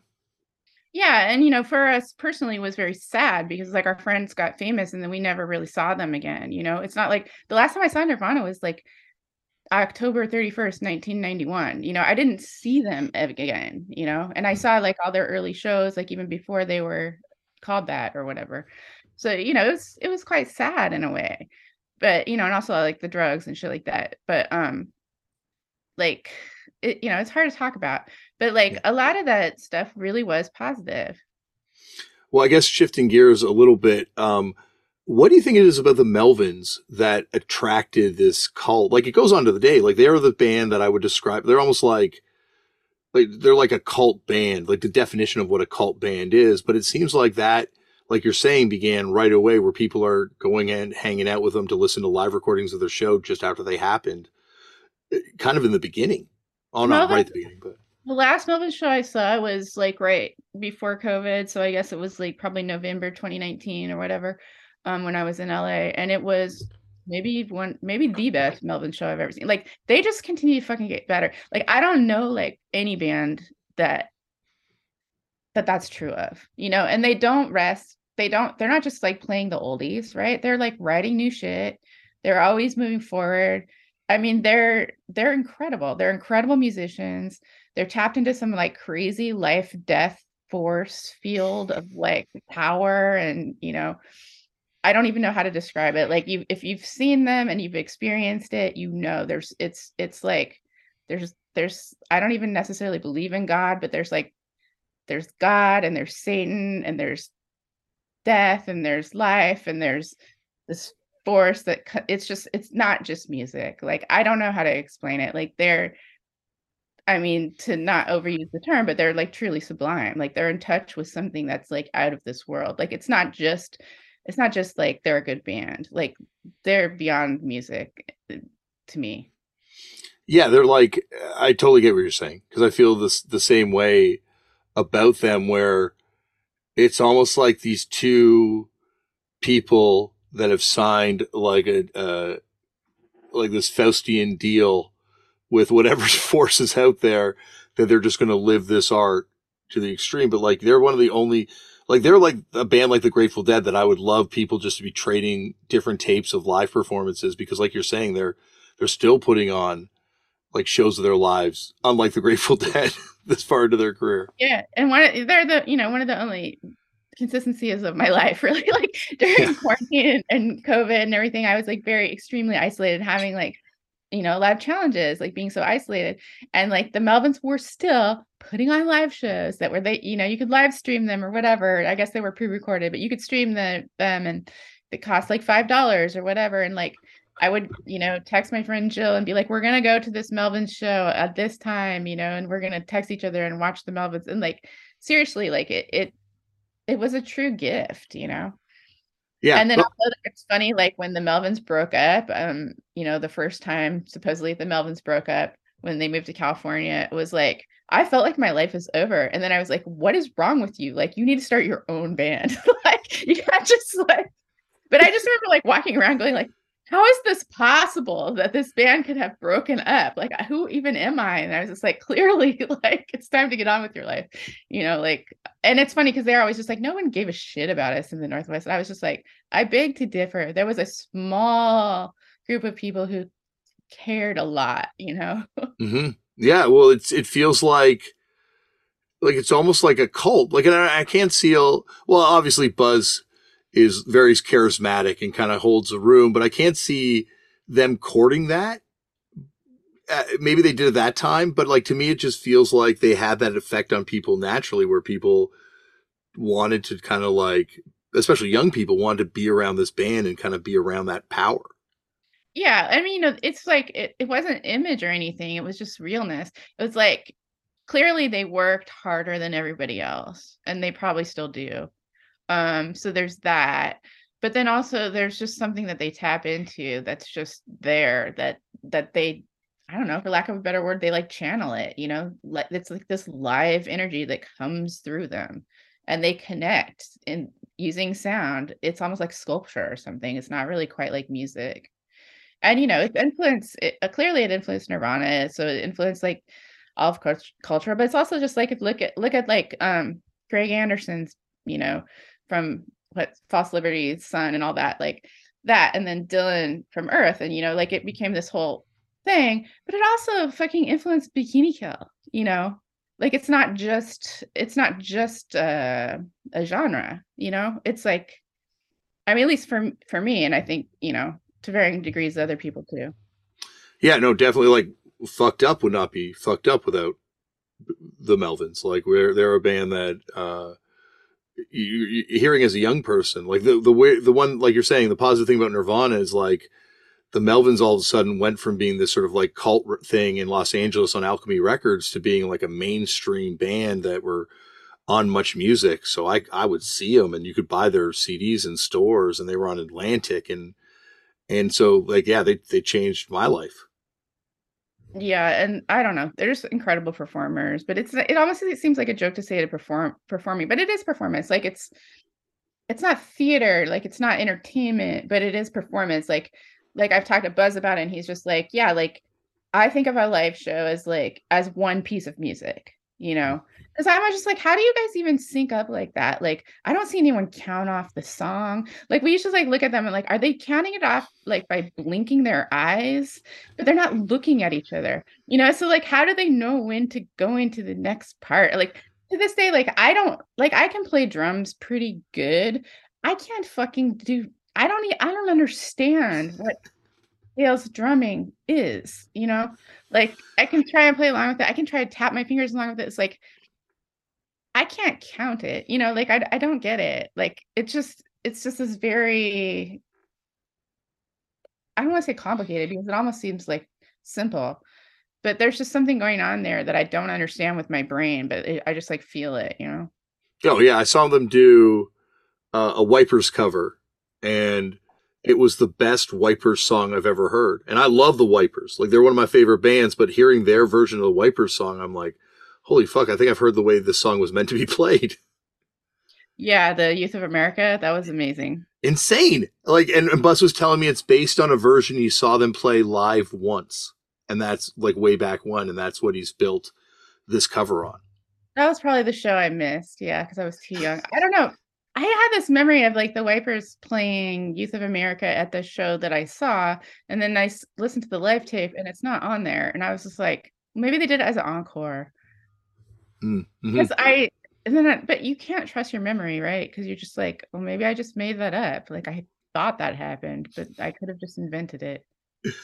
It's interesting to look at Buzz and Ian and the similarity I see between the two of the Ian MacKaye. I mean, obviously, yeah. the, the, similarity between the see between these two guys is they both placed great, like not value on what they did, but they knew how important the work they were putting out is, which I think is like I certainly don't feel that level of of confidence in what I put out. Like there's a level of insecurity to what I'm doing and, and feeling it out. But I feel with those two guys, there's like this sort of singularity in vision where they knew right from the get go, like they're just teenagers putting out these, you know, awesome but shitty punk bands. But they knew that these things were going to be celebrated all these years later somehow, or on some level at least, it seems or maybe they just took it seriously you know? Like maybe it was i don't know. Like they definitely took it seriously and i think that's why people are you know so able to make fun of Ian MacKaye because he takes shit seriously and he actually cares you know? And that can come across as like humorous sometimes. But um the thing that i'll say that they do have in common is they're both aries. Oh wow. This is make it to make it astrological. And I actually think of them as being similar personalities. And I also feel like there's something about that's funny about both of them is like you can't bullshit either one of them. They can, at least with me, like there's they look at you and they know what the fuck you're thinking. And that, that's why they're so good at like fucking with people because they can fucking tell what you're thinking, even if you don't say it, right? Uh, there are also two people that have never been wrong. And they're both really, really funny. yeah, very funny. But also, I have never won an argument with either one of them because they are never wrong. Well, yeah, let's just say that they they know what they both know their own minds. They know what mm-hmm. their own beliefs are, and it's mm-hmm. very clear to them. Yeah, and it's just like that that idea of these two people that followed their their own vision. Like I don't see either of them. I had this conversation with someone the other day, like who would be the person Ian would freak out to meet that he would be super excited about? Because, like, you know, obviously Henry, you see him around different musicians and he gets very excited, you know, and you see the other side of Henry Rollins when he's like geeking out about Dinosaur Jr. or something. But you never, I can't imagine Ian ever having that in the same way I can't imagine Buzz ever having that. I mean, I don't know. Like, I feel like Ian does have that, you know, like, um, I mean, maybe not in the Rollins kind of way, but I remember him like showing me some shit that he uh, like I was at Dischord House one time and he like showed me some stuff that he got like on that time that Minor Threat like took the bus to LA or whatever.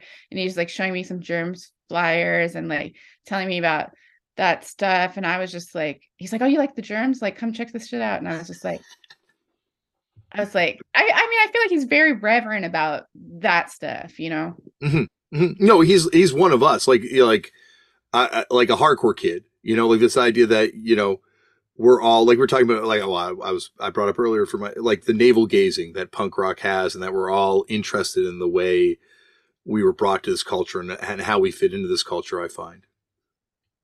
Yeah. I mean I, I don't know like yeah it's a good question what would Ian freak out about? I don't know. Like was, the Nuge, but the Nuge is too fucked up politically. I was trying to think of Lux Interior, maybe. Yeah, maybe. I don't know. I, I can't picture him asking for an autograph. that would be the. I just don't see that ever happening. But maybe, maybe it does.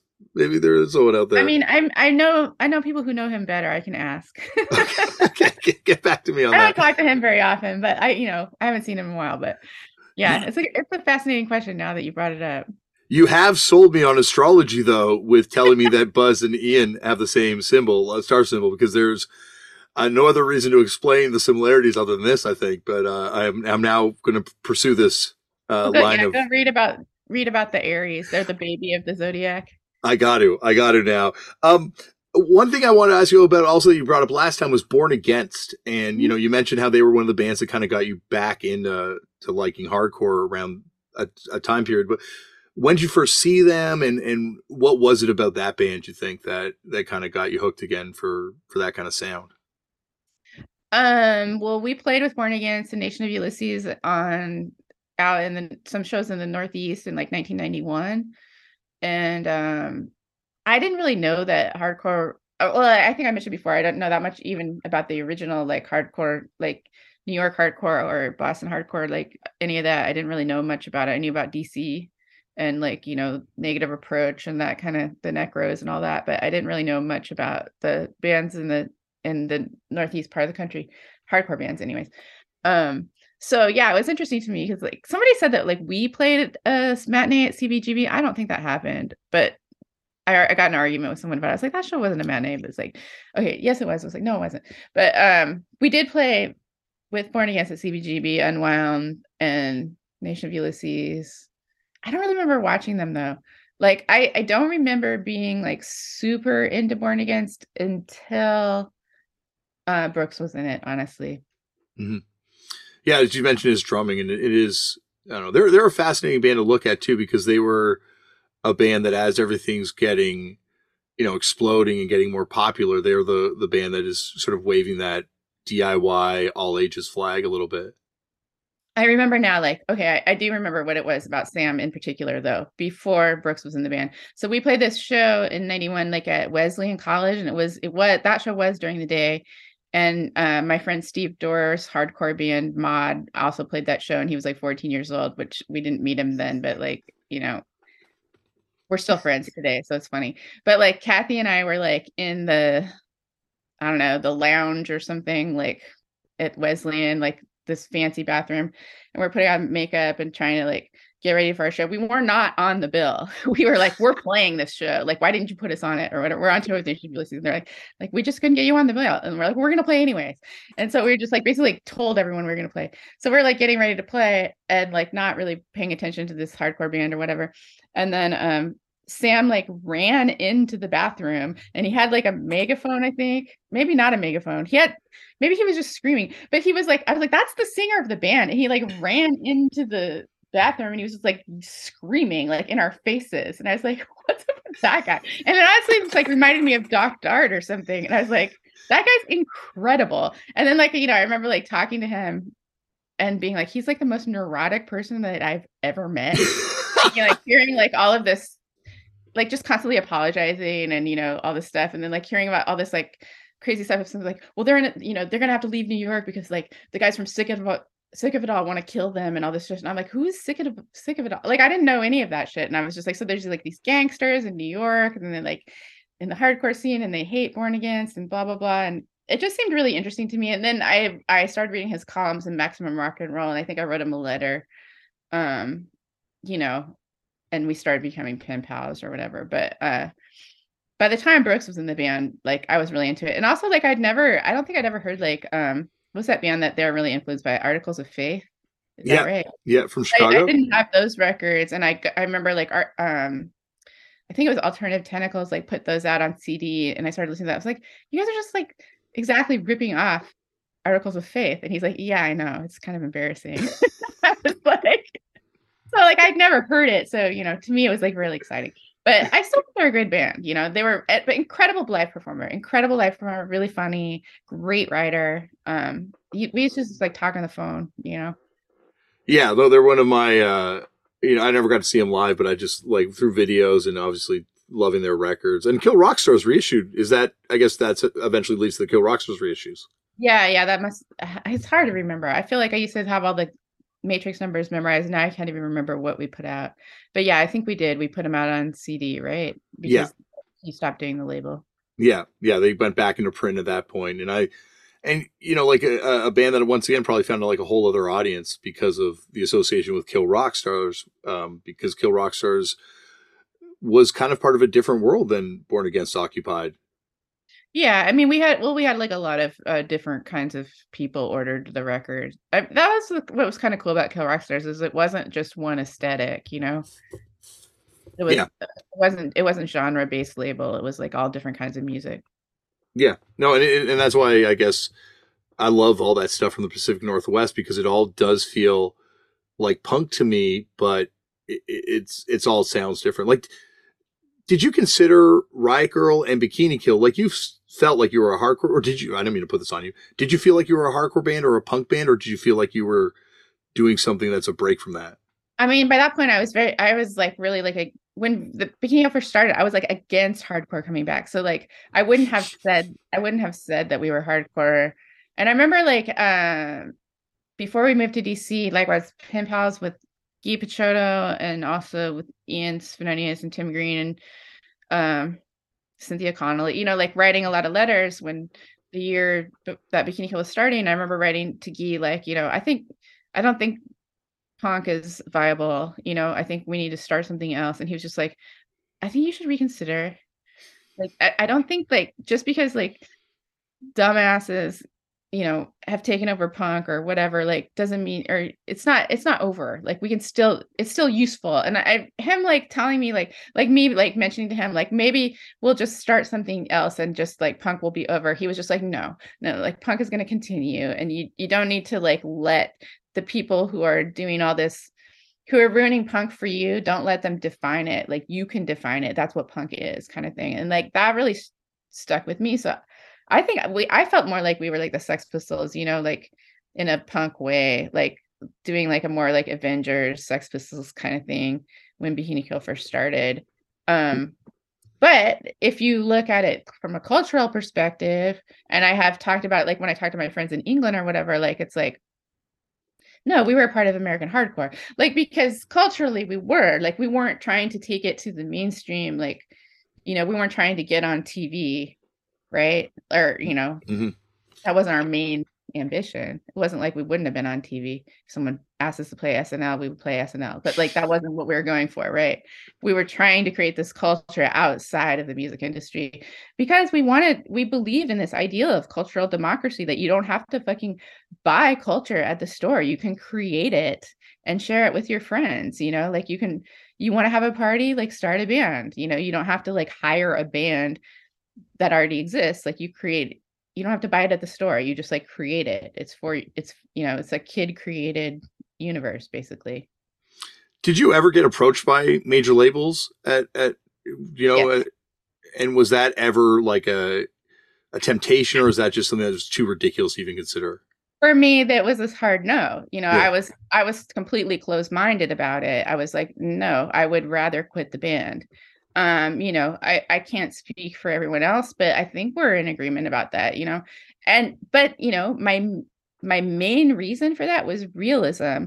Like it wasn't it wasn't even just um politics although you know my politics at the time were very much like diy like fuck major labels you know fuck corporations like this is existing outside of it or whatever. Like realistically that would have broken up the band you know?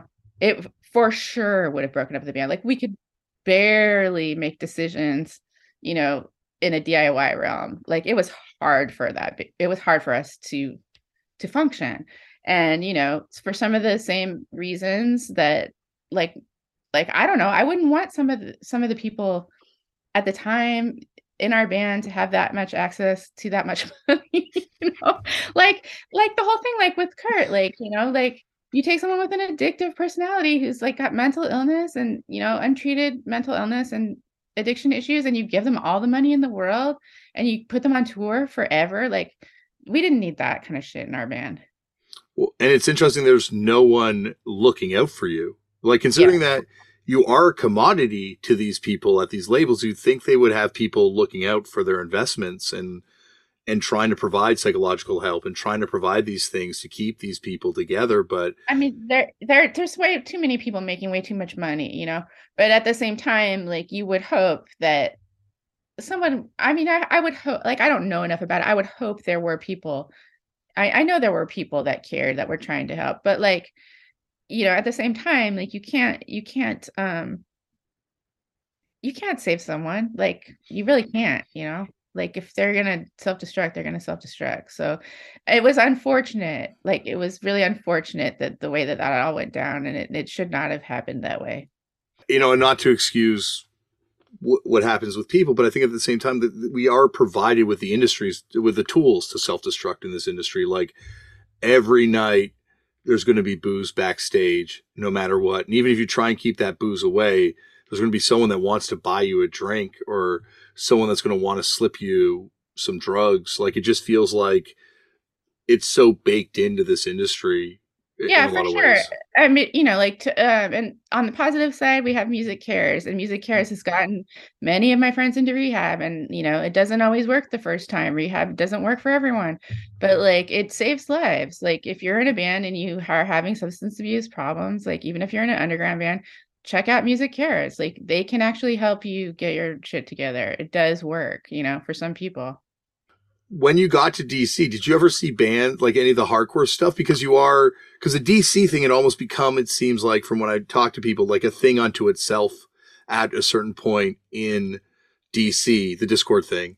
Um, and there was like another scene that existed at the same time. Were you did you were you have have feet in both worlds or are you mainly part of the Dischord world when you're in DC? Um, you mean like Royal Trux and all that? Well, Royal or- Trux certainly, but like even like there's like Battery or bands that are more kind of the ebullition side of things that are, are you know, like the the younger bands that would be more kind of in keeping with Born Against or Unwound. I mean, we for sure played shows with some of those bands. I don't remember super well like what those bands who they I don't remember that much about that scene. Like Amanda MacKaye's band, uh, mm-hmm. Desperado, is that what they're called? I can't remember. Yeah, and like there's Battery Damnation AD and and uh, Far Cry, and there's like a lot of obviously more hardcore stuff happening too at the same time. We definitely played a lot of hardcore shows and um, with a lot of straight edge bands that I didn't find very uh, engaging. Um, we personally, but you know, we also played with our friends a lot. Like we played with Nation of Ulysses a lot. We tried to play with Royal Trux so many times because we were actually obsessed with them or at least uh, Billy and I were, and I think to some degree Kathi was. They the last time they canceled, um, you know, they always said that they'd play with us. They never did. I never even got to see them. Um, but like we would like write them letters. Like, um, some of us worked with Jennifer, but like, um, that's another story. But like, it was hard to, uh, you know, bridge that gap between like you'd go to 930 club because we could get in free to a lot of shows. We didn't have any money when we lived there i mean you know at all. And so some of the perks would be like well if we get into 930 show 9 930 club tonight we could probably like go hang out backstage and maybe like someone would have like a sandwich that we could eat. Like you know it was just that kind of desperation of like you got like i remember hanging out with babes in toyland and like one time like michael stipe or like you know someone was like oh this is my friend Michael Stipe, or you know, and then like Dave Grohl's here, and like, are you you see people like that, and I'd be like, it was just like, oh god, can I have the sandwich? you can take the whole deli tray home, you know. Like we are really struggling when we lived there. But um, oh yeah, I've stolen AFI's orange juice. I know, I know the feeling. But I remember like you'd see like you know Jennifer Herrema, um, Neil, they would like come into the show and they would look so cool. You'd be mm-hmm. like, how can anyone be that cool? You know, so basically, like, we are kind of obsessed with them. Um, or some of us were kind of obsessed with them, and that was interesting. Um, when she was on the show, it's wild that she was like a hardcore kid. Like she was like going to void shows and and minor threat shows, and she was saying that the big influence on her for Royal Trux in in the melody behind all the distortion was listening to Discharge which I thought was so awesome. Oh, that's cool. I have to listen to that one. I didn't listen to it. I have seen her perform um now, but not never when never when I live in DC. Um I I think think she's amazing and the guitar playing in that band is incredible too. We made friends with Chris Bald when we lived in DC and he roadied for us for a while and that was really exciting because it was like the Frumpies practiced at U Street, which was like his practice space, and um, he was very supportive of the Frumpies and um and Bratmobile and stuff. He loved he loved like Riot Grrrl or whatever, and uh, so that was cool. I was like, oh god, you know, it's like you meet somebody who is in the faith, like that's pretty cool.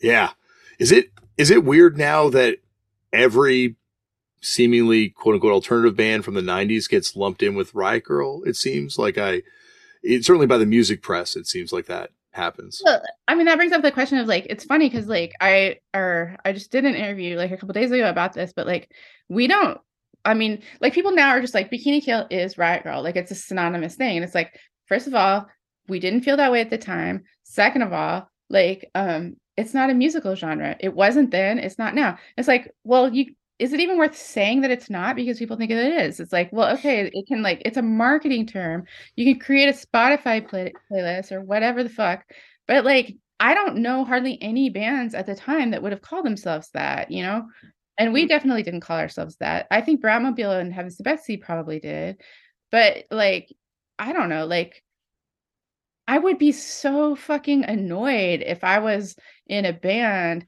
if like I was a woman in the band in the 90s and like the only way that like I would get written about then I'm talking about this like as if I'm not me. Like if I'm like in a different band and like if someone was like writing about an article about Grrrl and then they lumped me in, that would be so frustrating. Like say for example, like seven year bitch. Seven year bitch are constantly like, well, we weren't really a Riot Grrrl band. Like, you know, like we knew some of those people and we supported it and they totally did um, you know, if they're talking about us or Bratmobile or whatever. And it's like, but we didn't really, you know, we saw of ourselves as more of like a hard rock, like, you know, and basically like it's kind of sexist because like if anything, like the Gits and Seven Year Bitch and you know, even L7, like they were in the same scene as like Nirvana, like they were rock bands, you know, and we yeah. were more of a punk scene. Um, for you know, if we are going to accept even that that's a genre, but like it became like this thing that like yeah like people had to um had to talk about all the time. And i'm like you know it's not even like a useful framework in some ways. Like why can't we just talk about like feminism within punk or like women in punk or whatever like political hardcore? Like why does it always have to be based on this one scene that's like almost like mythological like a jackalope or you know like like I don't know. Like I could go get a PhD and write my thesis on it just like all these other people have done and i'm sure there's a lot of money in that but like you know uh is it real? Like did it even happen? I i mean yes yes it happened but like what happened? I don't fucking know. Well you got to write a book right? You know that. Like at one point there's got to be your music book and it doesn't necessarily have to be an autobiography or anything but just like you just experienced so much and contributed so much to this thing like it would be fascinating to read it all put mean, to paper part of why I'm like doing these interviews is because I have like I have some time and so I'm just like, well, yeah, I have a lot of stories, but like what do people really want to know? Or what what what about like the things that I've experienced like is worth sharing to, you know, the larger group or whatever. So thank you for the conversation. Well, anytime, anytime. And when the book comes out, I hope you come back for another session of sure. epic conversation. This now, Tobi, is the longest episode ever of Turned okay. Out a Punk. and I, I, I, cannot think of a more worthy guest. So thank you for you should like you should break it up into chunks so people don't get bored. Oh my gosh, no! This this has to be put out in its epic form, unedited. Come on. All right. Well, thank you for your time too. I appreciate it. Thank you, Tobi, for coming on the show. And you heard right there, at some point, Tobi will be back for a part part two, and uh, hopefully that book will be coming at some point because I cannot wait to read that thing. And that is that. Check out Bikini Kill on tour. Check out that Girlsperm record, and uh, yeah, that is it. Oh my gosh. I'm, I'm buzzing from that episode. I'm very excited about that one. That was a fun one.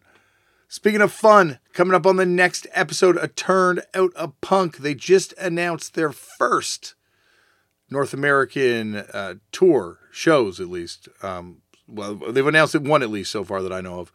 From the UK, from the band Big Joanie, Stephanie Phillips will be on the show, joining me to talk about punk, to talk about uh, British punk, to talk about DIY. It's a fun conversation, and I am very excited for you to hear it. And that is on the next episode of this podcast. Thank you, everyone, for listening. As always, Black Lives Matter, the lives and issues of indigenous peoples uh, matter. We need to protect trans kids and help trans people protect themselves and their rights and stop hate and violence towards people of different faiths and different races and different nationalities because what we're talking about here isn't politics. This is just basic human rights stuff. People deserve to be able to live free from hatred and discrimination. And I add to that, people deserve to have the right to choose what they want to do with their reproductive systems. And that must be a right that's protected because people are coming for these rights in, in Canada too. This is not just something that's happening in the United States. I'm sure it's happening all over the world because there are people that see benefit in denying people their rights. And if there are organizations that are doing good work that you believe in, get involved in them. Lend your time, lend your money. If you can, lend your voice. Because the world gets better when you start making it better. Speaking about making things better, speaking about speaking of making things better, anyone can do this shit. Start a band, start a fanzine, start a uh, start a podcast, uh, start start something.